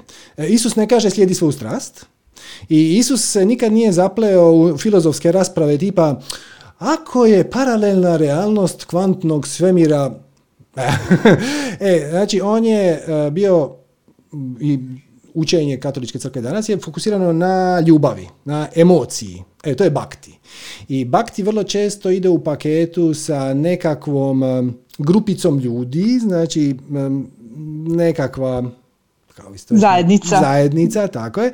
I ova, ide u paketu sa pjevanjem, ide u paketu sa nekim dobrotvornim radom. I to. Tako, je, tako, tako da da, e, bakti je često, ali inače strogo gledano e, najviše se pjeva u mantra jogi. Jogi koja je bazirana na mantrama. I, ali opet nisu te tehnike isključive. Na primjer, kad odeš na Tibet, e, taj tibetanski budizam, je Mahajana budizam, znači on je dosta je intelektualan, ima, ima sve ove napredne koncepte tipa praznine i meditacije i to, ali se jako puno pjeva. Tako da nisu ti te stvari isključive uopće. Da, da, da. E, I pjevaš zbog pjevanja samog. Možda će te to odvesti u više pjevanja. Ali ako ne, nema veze. Nema veze, svačaš. Jasno, jasno. Uh, hvala. Molim, eto, puno ti hvala na pozivu, pa evo, čujemo se, vidimo se. Čujemo se, pozdrav. Bog, bog. Ok. Uh, e, inače, e, Zagorka je spomenula, ali nismo ušli dublje u tematiku, da je slušala uh, Beethovenovu sedmu simfoniju, drugi stavak, prve tri minute. To vam je jedno vrlo zanimljivo dijelo. Taj konkretan segment glazbeni, znači Ponovit ću, Beethovenova sedma simfonija, drugi stavak, prve tri minute, e, ima jednu specifičnu vibraciju koja vam pomaže za otpuštanje starih obrazaca. Ako vučete nešto iz prošlosti, neku tugu, neku krivnju, neku apatiju, razvalite taj glazbeno dijelo, možete na zvučnike, možete na slušalice, posve sve jedno. E, tako baš ga sočno ga pustite i malo pustite ga da izvuče iz vas tu nagomilanu prljaštinu. Eto, jedna, jedan mali, jedna mala tehnika koja stvarno radi za neke. Ako za vas ne radi, nema veze. Idite dalje i potražite neku drugu tehniku. I još jedna dobra ideja za vaš podcast. Hm? Napravite petlju od prve tri minute Beethovenove sedme simfonije drugi stavak, recimo od pola sata i kažete ljudima ovo je vanje otpuštanje starih obrazaca. Beethoven se neće ljutiti, bit će mu drago. ok, idemo na sljedeće pitanje, recimo Mandica. Zdravo, Mandica. Zdravo. Bog, bog. Kako si? Bog, dobro sam, kako ste vi? Super, super, samo ne vidim... Kameru da uključimo. Da, da, kameru. Oh, uh, e, Evo ga, sad smo u svjetlu. Nisam očekivala da, da ćeš me e, prozvat, uh, iskreno, ali eto, sreća je bila na moje strani. Nije to, nema to nikakve veze sa srećom. To su ti sve sinhroniciteti. Sinkroniciteti, ok.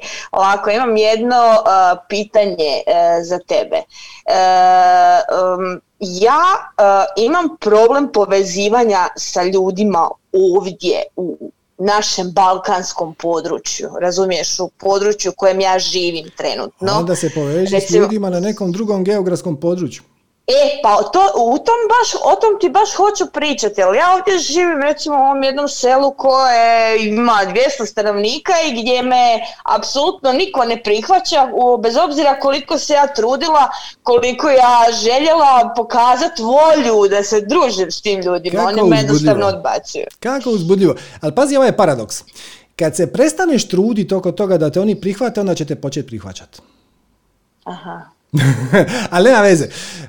Poanta je bila u ovome. Znači, ti ne možeš pronaći u svojoj maloj sredini istomišljenike. Da, ja imam vrlo malo prijatelja. Većina prijatelja mi je online, uh, pogotovo u zadnje vrijeme kad sam počela raditi online uh, teaching engleski za japansku jednu firmu. Mhm i pronašla sam puno zajedničkog u njihovoj kulturi što mene zapravo privlači. I nekako se bolje sporazumijevam sa ljudima koje ne znam ne poznam u biti kako bi se reklo, a postanemo prijatelji na nekoj više razini, s tim ljudima se čujem i poslije i svaki dan s nekima i održavamo kontakte bez obzira što sam ja njihov učitelj engleskog jezika recimo. Meni se čini samo da ti živiš na krivom mjestu. pa meni se isto ponekad čini da živim na krivom mjestu. Pa je li tako, je li, je li tako vam pameti preseliti negdje drugdje? Um, tražim posao koji je teško naći ovdje kod nas. Ali ti već imaš posao? Mm, da, to je honorarno. Evo nas, evo nas, evo nas, evo nas. Evo gali, da, da, da, da. Znači, moje uvjerenje kaže sljedeće. Ovo što ja sad radim, zapravo te ne ispunjava previše, jel tako? Ali, mm. e, ali ono mi donosi egzistenciju. A ovo što bi ja doista htjela i u čemu sam dobra i di me ljudi pamte i onda mi ostanemo u kontaktu, od toga se ne može živjeti, je tako? Ne može se živjeti, ali meni taj posao pruža uh, veselje, pogotovo veselje kad radim to, sa djecom. Ja ti upravo hoću reći da je to zabluda. Dakle, ajmo ovako, znači to uvjerenje ti hoće reći sljedeće, a ono ti poručuje sljedeće. Ne možeš živjeti od onoga šta te veseli, ali možeš živjeti od onoga što te ne veseli. Odnosno, kreacija će te podržat kad radiš ono što te ne veseli i u čemu vjerojatno nisi toliko dobra koliko bi mogla biti. Ovo sad nije uvreda. Samo, samo je zapažanje da kad radiš, kad se baviš nečim što ti je stvarno pravo veselje, onda brže i lakše napreduješ zato što bez ikakvog napora usvajaš e, nova znanja, sa velikim uzbuđenjem e, proučavaš nove poglede i perspektive i tako to. Znači, kre, uvjerenje kaže, kreacija me neće podržati dokle radim ono što me veseli, nego, ali će me podržati kad radim ono što me ne veseli. To vidite ima nekog smisla? Mm, baš je ne, ali... Pa da, zato što je to samo uvjerenje. To je samo uvjerenje. Čak što više, kad počneš raditi više od onoga šta te veseli, onda ćeš doći u kontakt sa kreativnosti i inspiracijom koja će ti pokazati put koji možda nije točno takav kakav si ti zamislila i to je skroz ok. Znači, znači ovako, e, u svakom slučaju ne preporučam da skočiš sa litice i da sutra daš otkaz na poslu koji ti daje e, novac i ekskluzivno se posvetiš ovome novome, to bi radilo, ali e, opasnost u toga je da se može razviti jeskoba, i onda počneš manifestirati tjeskobu. I onda počneš i na ovom svom novom putu manifestirati nekakve čudne preprekice koje tu uopće ne bi trebale postojati, koje samo hrane tvoju tjeskobu. E. Nego napraviš taj prelazak onoliko mekano koliko ti tvoj sustav uh, uvjerenja dopušta. Znači ti si već to počela raditi. Pazi, već si na konju. Ti već imaš neke klijente, neke prijatelje. Ok. E sad samo nađi način da to radiš malo više i malo češće i da naplatiš malo više. Znaš, nemoj se, nemoj se bojati naplatiti. ako to je nešto što ti nudiš vrijedi ljudima, onda će oni to biti spremni i platiti. Tako da, kreni u smjeru svog veselja i kad osjetiš da ti je, uh, tapkaš nogom po ovom novom, I kad osjetiš da ovo staro ti više ne treba toliko, onda se prebaciš na novo i zapališ most iza sebe. Ali tek kad si sigurna da možeš preživjeti, Kaže, na primjer, možda sad zarađuješ 100. I sad kreneš slijedi svoju strast i za toga zarađuješ 10. E, a zapravo treba ti 70. Da. I ne radiš tranziciju. Ali počneš ulagati energiju u ovo novo i onda kad ovo novo dođe do 50, to još nije onih 70 da se komfortno živi, ali, ali mogla bi se stisniti neko vrijeme. Onda ovo baciš staro i prebaciš se na ovo novo i onda ovo odjedan put počne davati 150. Znači, I opet, nije sve u novcu. Neš, puno stvari ima i u kreativnosti, i u inspiraciji, i u sinhronicitetima, i u ljudima. Jer, mislim, na kraju krajeva i u osjećaju ispunjenosti, jer ja sam siguran da kad ti radiš to što voliš, da si na kraju tog dana ono, malo, malo lagano lebdiš. a kad e, radiš, e, ovo, e, kad radiš ovo što ne voliš, onda na kraju dana, kako si rekla, uzme ti energiju. Da, uzmem energiju, pogotovo što, e, što evo, priznajem javno svima, nek svi znaju, nije bitno. E, ja imam psihičkih problema već osam godina se liječim. Dobro, ali ovo će ti pomoć. Znači, pom- opet, ne kažem... Ti si me, tvoja predavanja su mi iskreno jako puno pomogla i ja ti zahvaljujem na tome. Slučajno sam otkrila kanal manifestiranje obilja prije danas točno tri godine. Ja, po praktički rođendan.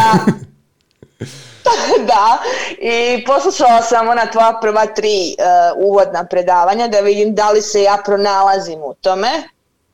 Sjela sam u završnu meditaciju i jednostavno je kliknulo. Mhm. To je to. To I sad, je za mene. I sad je vrijeme da se to gradivo uzemlji. Jer to gradivo, ako je ostane mrtvo slovo na papiru, ne vrijedi ništa. A u zemlji ćeš ga tako što ćeš usmjeriti svoj fokus, samo je stvar fokusa.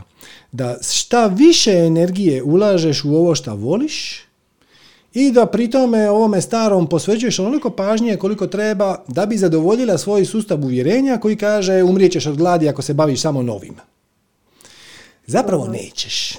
Zapravo nećeš. Jer, znaš, ta, ta mentalna provalija o kojoj sam pričao na početku, to možda misli kao litica, znaš, no, dva velika kamena i između je provalija. I sad ti stojiš ovdje na jednoj strani i misliš, no, nema šanse da ja ovdje preskočim, ne mogu nikako.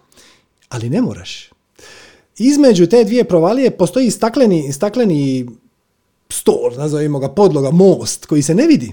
I ljudima koji to gledaju sa strane izgleda kao da ti sad pokušavaš preskočiti provaliju i to je suludo i nemoguće i samo ćeš se ozlijediti. A ti ćeš preko toga samo lagano prohodat, niko neće ni shvatiti kako se to uopće dogodilo. Onoliko... E pa to ono što, se, što ja u većini slučajeva radim, kad mi neko kaže nešto, te vidiš ti to baš ne možeš onda se u meni javi ono, e pa sad ćeš vidjeti da ja to baš mogu. Bravo, to je još jedna... Kakve ćeš ti koristi imati od toga? E pa šta tebe briga kakve ću ja koristi imati od toga? Tako je, to je još jedna balkanska super moć. Ne? A to je naš inat, naš prkos ili kako mi to u Dalmaci e. kažemo dišpet. E, samo moraš biti s njime oprezna. E. znači, iskoristi ga za motivaciju. I ako uh, vidiš da ti fali motivacije u životu, a, ili su ti se neka vrata sinhronicitetno zatvorila i ti s time nisi jako sretna, možeš slobodno mhm. pridijeliti, e, odnosno inatit se, recimo, svemiru. Neće meni svemir govoriti šta ja mogu, šta ja ne mogu. E, jedino je, e, ovo je, ovaj inat je dvosjekli mač. Jednom kad si ga iskoristila da ti bude motivacijski mehanizam, treba ga otpustiti. Treba ga otpustiti zato što ovaj, inače te gura u frustraciju i bijes dopustiš mu da te pokrene. I onda kad te pokrene, onda samo to nastaviš raditi u veselju, ljubavi i tako. Tako da možeš i to iskoristiti. Sve šta radi. Nije nam strano.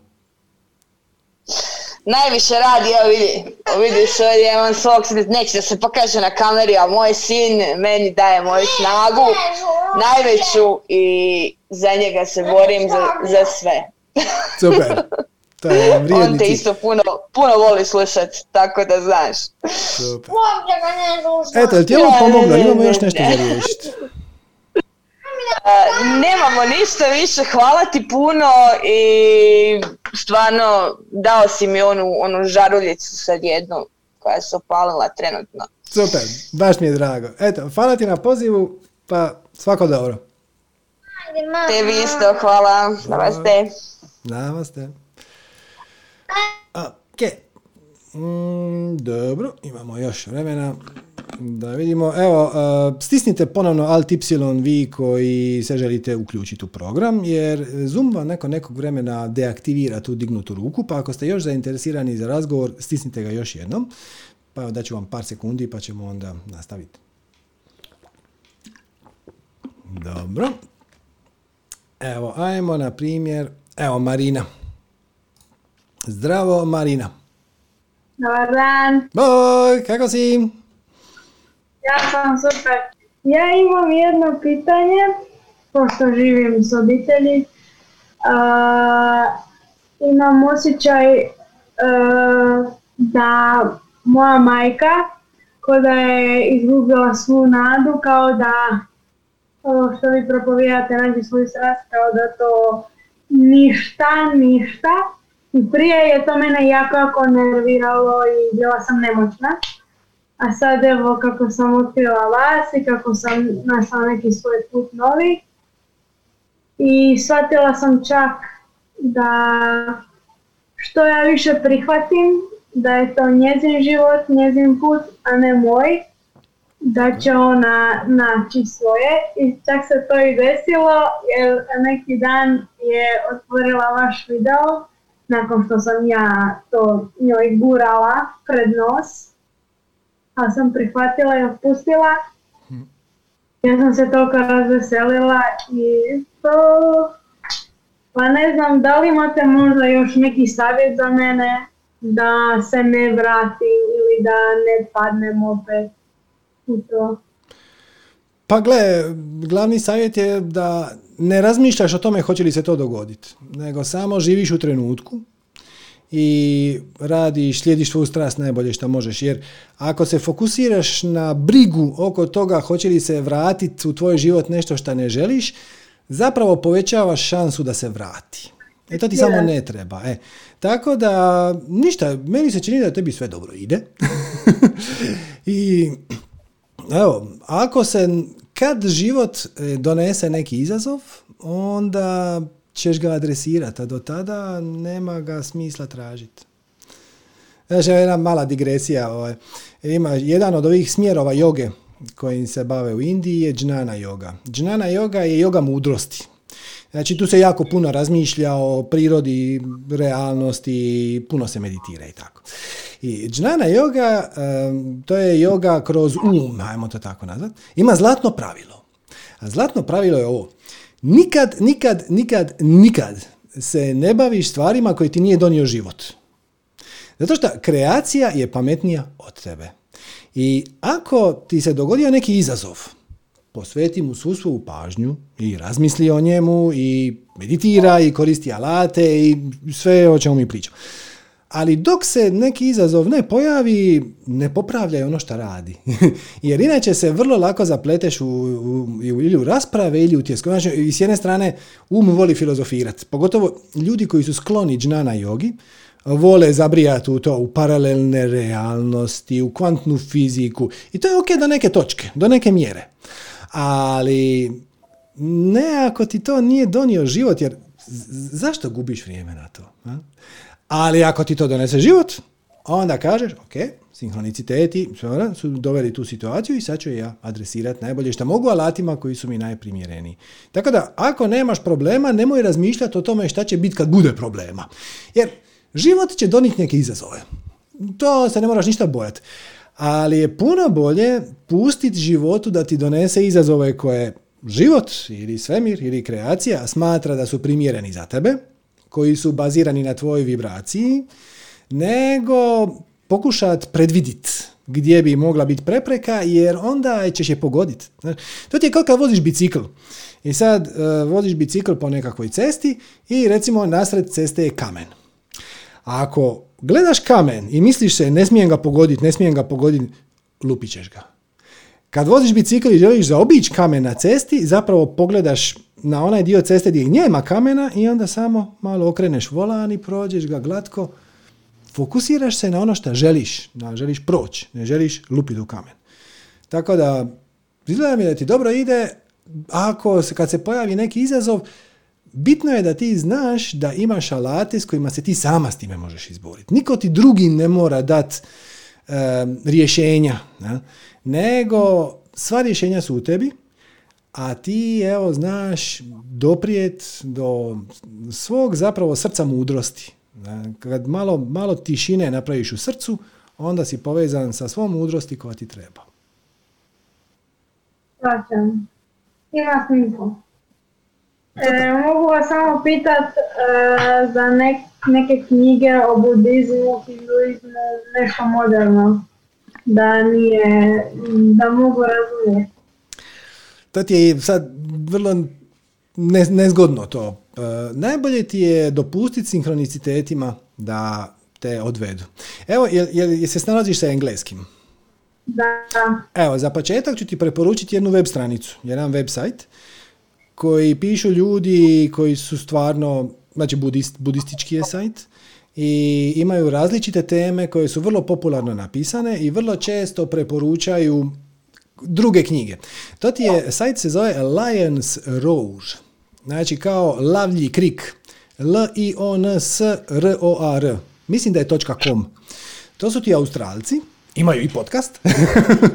Osti Australci, e, pretplati se barem na njihov newsletter, imaju odličan newsletter, dođe barem jednom tjedno, ponekad i češće, i tamo oni predstavljaju neke tekstove, to su često intervjui sa poznatim budističkim učiteljima, ponekad odu u posjet nekakvoj budističkoj komuni, ponekad predstavljaju neku knjigu, tako da evo, nek ti to bude početna točka. Pa vidi, vidi gdje rezoniraš, šta ti se tamo svidi, čak i ako ostane samo na to da pročitaš neki njihov tekst vremena na vrijeme, to će isto biti korisno. U redu. Hvala. Hvala tebi na pozivu, nama ste, svako dobro. Pozdrav. Bog, bog. Ok, imamo još dvadesetak minuta. Onda ćemo mi još jednog živog pozivatelja ubaciti u program. Recimo, recimo, Evo, Aleksandra. Zdravo, Aleksandra. Ćao, bo, čujemo, zdravo. Kako si? Evo, odlično, malo smo se mu išli malo pre, ali ove, sve ispalo kako treba, tačno je bilo 18 i 18 i to je bilo u redu. Eto vidiš. Um, uh, dugo te pratni, hvala ti puno, puno, puno za sve. Um, dugo sam uh, samo gledala, i ovako kao što te gledam sad, sad sam bila u prevozu, e, gledala sam te i slušala sam te u spranje sudova, to si mi mnogo olakšao, koliko god smešno zvuči. E, Internet su me sada, e, imam jedan ispit do kraja i diplomski i to moram da završim sad do kraja septembra. I toliki strah imam i otpor i već sam padala taj ispit i ako sad ne položim gubim pravo na na školovanje e, i onda ne mogu nikako da se, da se smirim, prosto ne mogu više ni da čitam, ne boli me glava konstantno već danima i sama sam sebi pritisak stvorila da mi je jasno, ali kako da ga se oslobodim? Oslobodiš ga se tako šta prihvatiš šta god da se dogodi, prihvatiš kao sinhronicitet.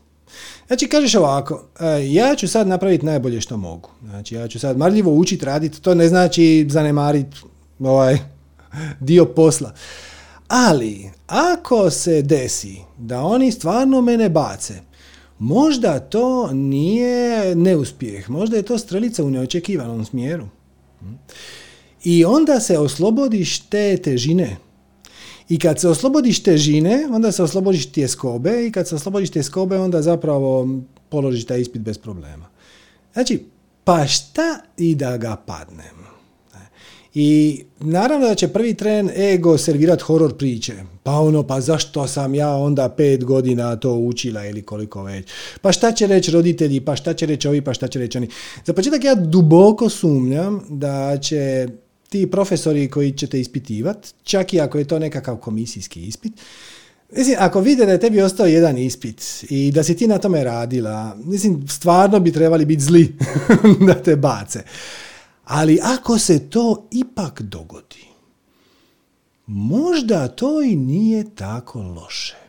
Ali ovo je samo mentalni stav, to ne znači da ćeš sad uh, se nadat da, da, to, da se to dogodi, nego samo oslobodiš se stresa oko toga i kažeš, pa ako se to stvarno dogodi, možda je moj put negdje, znači možeš to ovako formulirati, možda moj zadatak nije da se uklopim u postojeći sustav, nego da iskoristim znanje koje sam dobila kako bi kreirala neki novi sustav.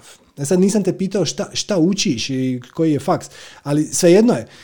Šta god da učiš, oni će te na fakultetu učiti jedan način kako se pristupa toj situaciji, problemu i, i taj vjerojatno radi, isprobanje i s njim je sve u redu.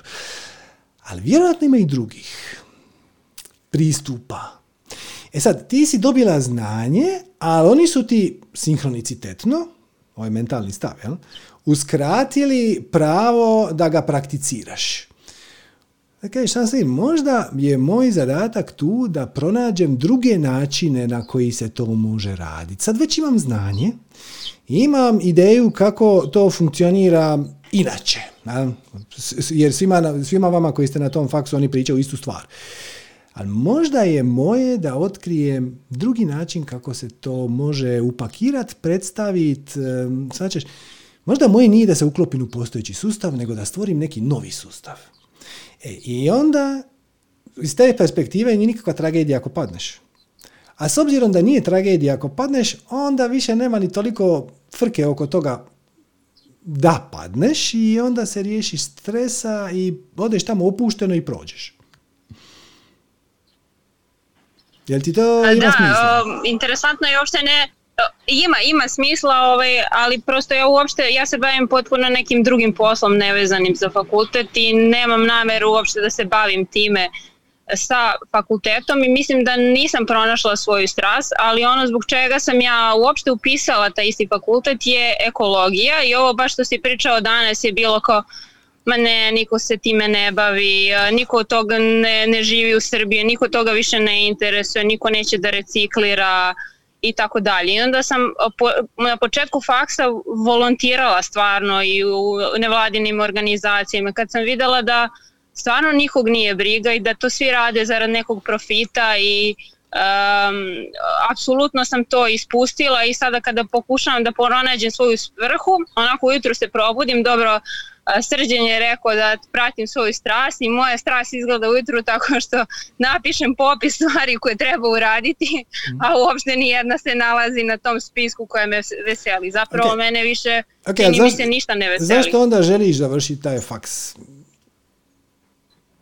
Zbog roditelja? Pa imam želju da završimo on, da, imam, imam želju da završim ono što sam započela i uh, mislim da bi mi ta diploma s obzirom koliko E, sam imala do kraja faksa nešto će mi možda nekad značiti i toliko sam prosto uložila vremena, energije i svega u to da prosto nisam, okay, okay, okay. Samo ti, nisam ovo, sam, da ovo sam ti htio sugerirati. Uh, u tom slučaju preformuliraj taj završenje fakulteta u nešto pozitivno. Znači, ti sad to gledaš kao ako padnem ovaj ispit neću nikad završiti taj fakultet. I to je dosta stresno. Ali ajde preformuliraj, reci E, meni taj fakt zapravo ne treba. Ali, želim ga pokloniti samoj sebi. Želim ga pokloniti svojim roditeljima. E, želim e, želim čisto imati neki kredibilitet da jedan dan kad budem stvarno slijedila svoju strast koja je na temu ovog što sam studirala, da me malo shvate ozbiljnije. Svačaš? Preformuliraj ga u nešto pozitivno i onda će ti odjedan put nestat ta tjeskoba, jer ako je to poklon koji daješ samo i sebi, onda ti neće biti nikakav problem sjediti nad knjigom mjesec dana, 24 sata dnevno ako treba, jer to je nešto što, baš to, poklanjaš samo i sebi, to je dio njege. Kao što staviš kremu lice da ti ne isuši kožu, tako završiš taj faks i položiš taj ispit da bi njegovala nešto unutar sebe. To je to. Preformuliraš, redefiniraš tu situaciju. Wow, odlično. Super. Inače, znaš, kad si već tu, da ti ispričam... kako zapravo sad, da, da sredim svoj strast, to se vraćamo ništa. Kako da središ svoju strast? E, tako što ćeš doista poduzeti akciju koju odgađaš. I meni se čini da ti imaš jako puno ideja gdje bi tvoja, gdje tvoja strast jest. Jer kažeš da se probudiš ujutro imaš pun papir ideja koje nemaju nikakve veze sa time što studiraš, ja? Da, nema apsolutno veze ništa sa tim što me već veli. Taj spisak izgleda kao popis zaduženja. Eto, tako A, izgleda. to. E, onda počni najviše šta možeš raditi ono što te doista veseli. Dodaj na tu listu jednu ili dvije stvari koje te vesele i koje ti imaju smisla. I pusti da one kvasaju, da one malo povećavaju svoj volumen. I onda dopusti da, dopusti da te život odnese, jer zapravo rješenje za sve te naše mentalne boljetice je prepustiti se procesu. E, ovo jednostavno zvuči, ali um, odnosno ego ima bezbroj prigovora na to. Znat da tvoj put zna kamo ti trebaš ići i vodite tamo i svi sinhroniciteti i pozitivni i negativni su u tvom interesu, na tvoju korist. I nisu slučajni. I ako se dogodi nešto što načelno nisi priželjkivala, to nije nužno nikakva katastrofa. To je samo strelica u neočekivanom smjeru. Ali na tebi je da to redefiniraš na taj način, jer ako pustiš um, odnosno ego, da e, iskreira horor scenarije, onda će to biti smak svijeta. To šta si prošla ili nisi prošla i dobila diplomu ili nisi. Ali ako kažeš, hm, kako zanimljivo, ovo, meni se čini da ovo nije baš bila moja priželjkivana situacija, ali ajmo, ajmo vidjeti je li to nekako dobro. Ajmo vidjeti je li to nekako dobro i onda bude. Jer onda gdje usmjeriš fokus, to cvijeta. Hva- hvala ti, isključit će mi se telefon za par sekundi. Slobodno ispričaj priču koju si želeo. Ovaj, hvala ti još jednom. Ovaj, slušam te dok mi se ne isključi telefon i naravno slušam sve i dalje. Hvala ti puno. Svako dobro, hvala tebi na pozivu. A ta priča, završit ćemo s time, ima možda 10 minuta, priča traje desetak minuta, pa, pa nema veze. A, to je jedna tradicionalna spiritualna ovaj, priča zakamuflirana u dječju bajku. Dakle, kaže da je u nekom dalekom kraljevstvu živio neki kralj koji nije bio baš jako pametan, ali je bio dovoljno pametan da angažira jednog vrlo mudrog savjetnika. I taj savjetnik je svugdje išao s njime, pratio ga u stopu, ono, ko sjena mu je bio. Praktički samo u zahod ga je puštao samog. I ovaj, imao je ide, foru, odnosno njegov stav je bio da šta god da se dogodi, savjetnik bi rekao, u kralju, to je dobro. To, to je dobro, možda sad ne vidimo kako, ali to, je- to mora biti nekako dobro. To je dobro, odlično, odlično, odlično. I dobro, ovaj kralj je, to, u početku mu je to bilo čudno, ali stvarno se pokazalo. Ono, savjetnik kaže, to, to, je, to je super, to je super i na kraju to stvarno ispadne super. Tako da, eto, taj savjetnik je kralju dugo godina vjerno služio. Međutim, jedno jutro kralj se nekako nespretno digne iz kreveta, posklizne se, padne i slomije ruku. I sad naravno svi skoče, dolazi taj savjetnik i straža i čuvari i sobarice i svi skoče. I, ovaj, I sad kralj vrišti, lud je, boli ga ruka slomljena. A kaže ovaj njegov savjetnik, u kralju, to je dobro, to, to, to, to je odlično, to je, to je dobro. To. Kralj podivlja, kako to može biti dobro, slomljena mi je ruka, ti nisi normalan stražari, bacite ga u tamnicu. I odvedu oni do ovoga u tamnicu.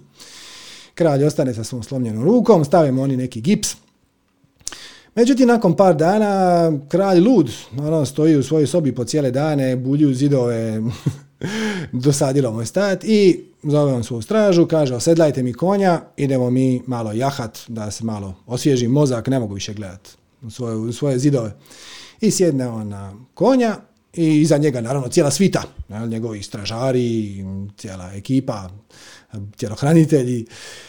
Međutim, kralj je bio jako, jako dobar jahač, mislim, nije slučajno kralj, on je bio dobar e, ratnik i on sjedne na najbolje konja i on da petama vjetra i pobjegne on toj svojoj sviti i jaše, jaše i mrsi kosu vjetar, a on uživa.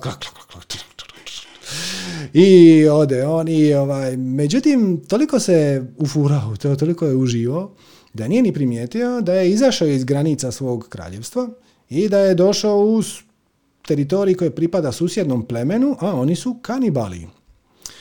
I oni njega zaskoče, zaustave konja ja, i vode ga u selo da ga pojedu i zadovoljni oni, o, našli smo jednog debelog, ćemo ga skuhat. I ose oni njega u selo i svire u bubnjeve, tom, tom, tom, tom, to, veselje, totalno, tamo se krčka već lagano, voda, mreže se mrkva sa strane za, da skuhaju kralja i do, dođe trenutak da ga oni ubace u tu vruću vodu i skinu mu tu njegovu halju kraljevsku i shvate da on ima slomljenu ruku. A ne mogu ga sad ubiti pojest. Pa to, to bi bila uvreda za bogove. Pa mislim, to, ne mogu ni žrtvovati, ritualno će žrtvovati čovjeka koji je nesavršen. To, to, to bi bila strašna uvreda bogovima i sad ono, tačno vidite ono razočarenje kod svih ono, a, baš, baš smo se veselili već. I ništa, puste oni kralja. I sad kralj sjedne na konja i još brže natrag se vrati u svoj dvorac. I uleti u dvorac i kaže, ono, ajme, dovedite mi, dovedite mi mog savjetnika. I sad dovedu ovi savjetnika iz e, tamnice. I kaže, ajme, moj savjetniče, vjerni, ajme, oprosti. Ja, ja sam slomio ruku, ti si rekao da je to dobro, ja nisam vidio kako je to dobro, bacio sam te u zatvor, ali stvarno, da ja sad nisam imao slomljenu ruku, oni bi mene pojeli, tako da bilo je to najbolja stvar koja mi se dogodila u životu. Kaže on, da, da, da, da. Ali ja sam takvu nepravdu napravio prema tebi. Kaže, ma kakvi kralju, ma to je ma super, odlično, ma sve super. Ono, hvala što ste me bacili u tamnicu. Kako možeš hvala što sam te bacio u tamnicu? Mislim, tamnica je grozno. E, moj kralj. Vi znate da uvijek idem s vama. I da dobro jašem. Meni ne biste pobjegli. I ja bi bio s vama tamo kad, kad bi vas kanibali pustili, a mene ne bi. Tako da, uvijek sve ispadne dobro. I to je samo trik je zauzest taj mentalni stav. Mentalni stav, ovo je na neki način dobro. I to vam je onaj četvrti korak naše formule za manifestiranje, nimalo slučajno, da ovo sad ću vam je staviti na ekran. A, sjećate se. Znači, u svakom trenu napravi ono što ti taj čas potiče najveće veselje, radoznalost, interes, uzbuđenje. Pazi, ali u svakom trenu nemoj razmišljati o da, ne, šta ako jesam, šta ako nisam i šta ću sutra, nego sad. Šta te sad najviše veseli i onda to napravi. Hm? Od stvari nad kojima možeš poduzeti neku akciju. Ako ima neka stvar koja bi te više veselila, ali na nju možeš poduzeti akciju tek za 7 dana, ideš na prvu sljedeću, na koju možeš poduzeti akciju. Radiš to najbolje što možeš, koliko god možeš, sa punim poštenjem, ne odustaješ na prvoj preprekici. E, potraži, iskoristiš svu svoju kreativnost, maštu, da napraviš stvari drugačije, bolje, simpatičnije. Ne inzistiraš ni na kakvom konkretnom ishodu ili rezultatu. I četvrta točka, zbog kojeg sam ovo otvorio, što god da se dogodi, što god da se manifestira. Pridjeli tome pozitivan predznak i dobit ćeš pozitivno iskustvo. Pridjeli pozitivan predznak znači, kralju, to je dobro. to je dobro. Iako ne vidiš nikakav način kako bi to teoretski moglo biti dobro, zadrži taj stav. Možda je to na neki način, do, ajmo vidjeti gdje će me ovo odvesti. Možda ovo nije prepreka, možda ovo nije provalija. Možda je ovo e, samo strelica u neočekivanom smjeru i od mene se očekuje samo da napravim prvi sljedeći korak predmnijevajući da ovo što se dogodilo ima nekog smisla, da je to svemirski sinhronicitet. I iznenadit ćete se koliko često, neću sad reći nikakve postotke, koliko često će se pokazati da je upravo to bilo najbolja moguća stvar na svijetu. Eto. Eto ljudi, hvala vam lijepa, hvala vam na pažnji, hvala vam na vremenu. Ehm, ne znam što bih vam rekao, ovaj program je besplatan, ehm, naravno. Ako nas nekako želite podržati, ako vam se ovo svidjelo, ako vam je ovo bilo zanimljivo ili korisno na bilo koji način, bit ćemo duboko zahvalni da nas podržite nekom donacijom, a koliko simbolična ona bila, u skladu sa vašim mogućnostima, ali ako ne, nema veze. Eh, ono što je nama važno, zašto mi ovo radimo, nama je važno da vi ovo provedete u dijelo. Mi bi htjeli živjeti u boljem svijetu. To, to je poluegoistična eh, jedna želja i to će se dogoditi tako da šta, šta više ljudi slijedi svoju strast. Pa evo, mi smo počeli, mi smo ovaj eh, satsang održali iz svoje strasti, iz veselja, Objavit ćemo snimku opet besplatno svima, možete je ripostat, možete je slat drugima, možete je prebaciti na svoj kanal, možete izrezati najbolje dijelove, možete napraviti kompilaciju, možete otvoriti podcast, radite šta god hoćete, navedete nas kao izvor, ali napravite nešto u smjeru svog veselja i onda se kockice poslože same. I onda to vam čak i ojača imunološki sustav, vjerovali ili ne. jer vas oslobodi od stresa koji suprimira, odnosno guši imunološki sustav, šta je u ovim danima recimo jedan dodatni bonus. Pa eto, puno vam hvala na vremenu i pažnji, svako dobro i do sljedeće prilike. Namaste.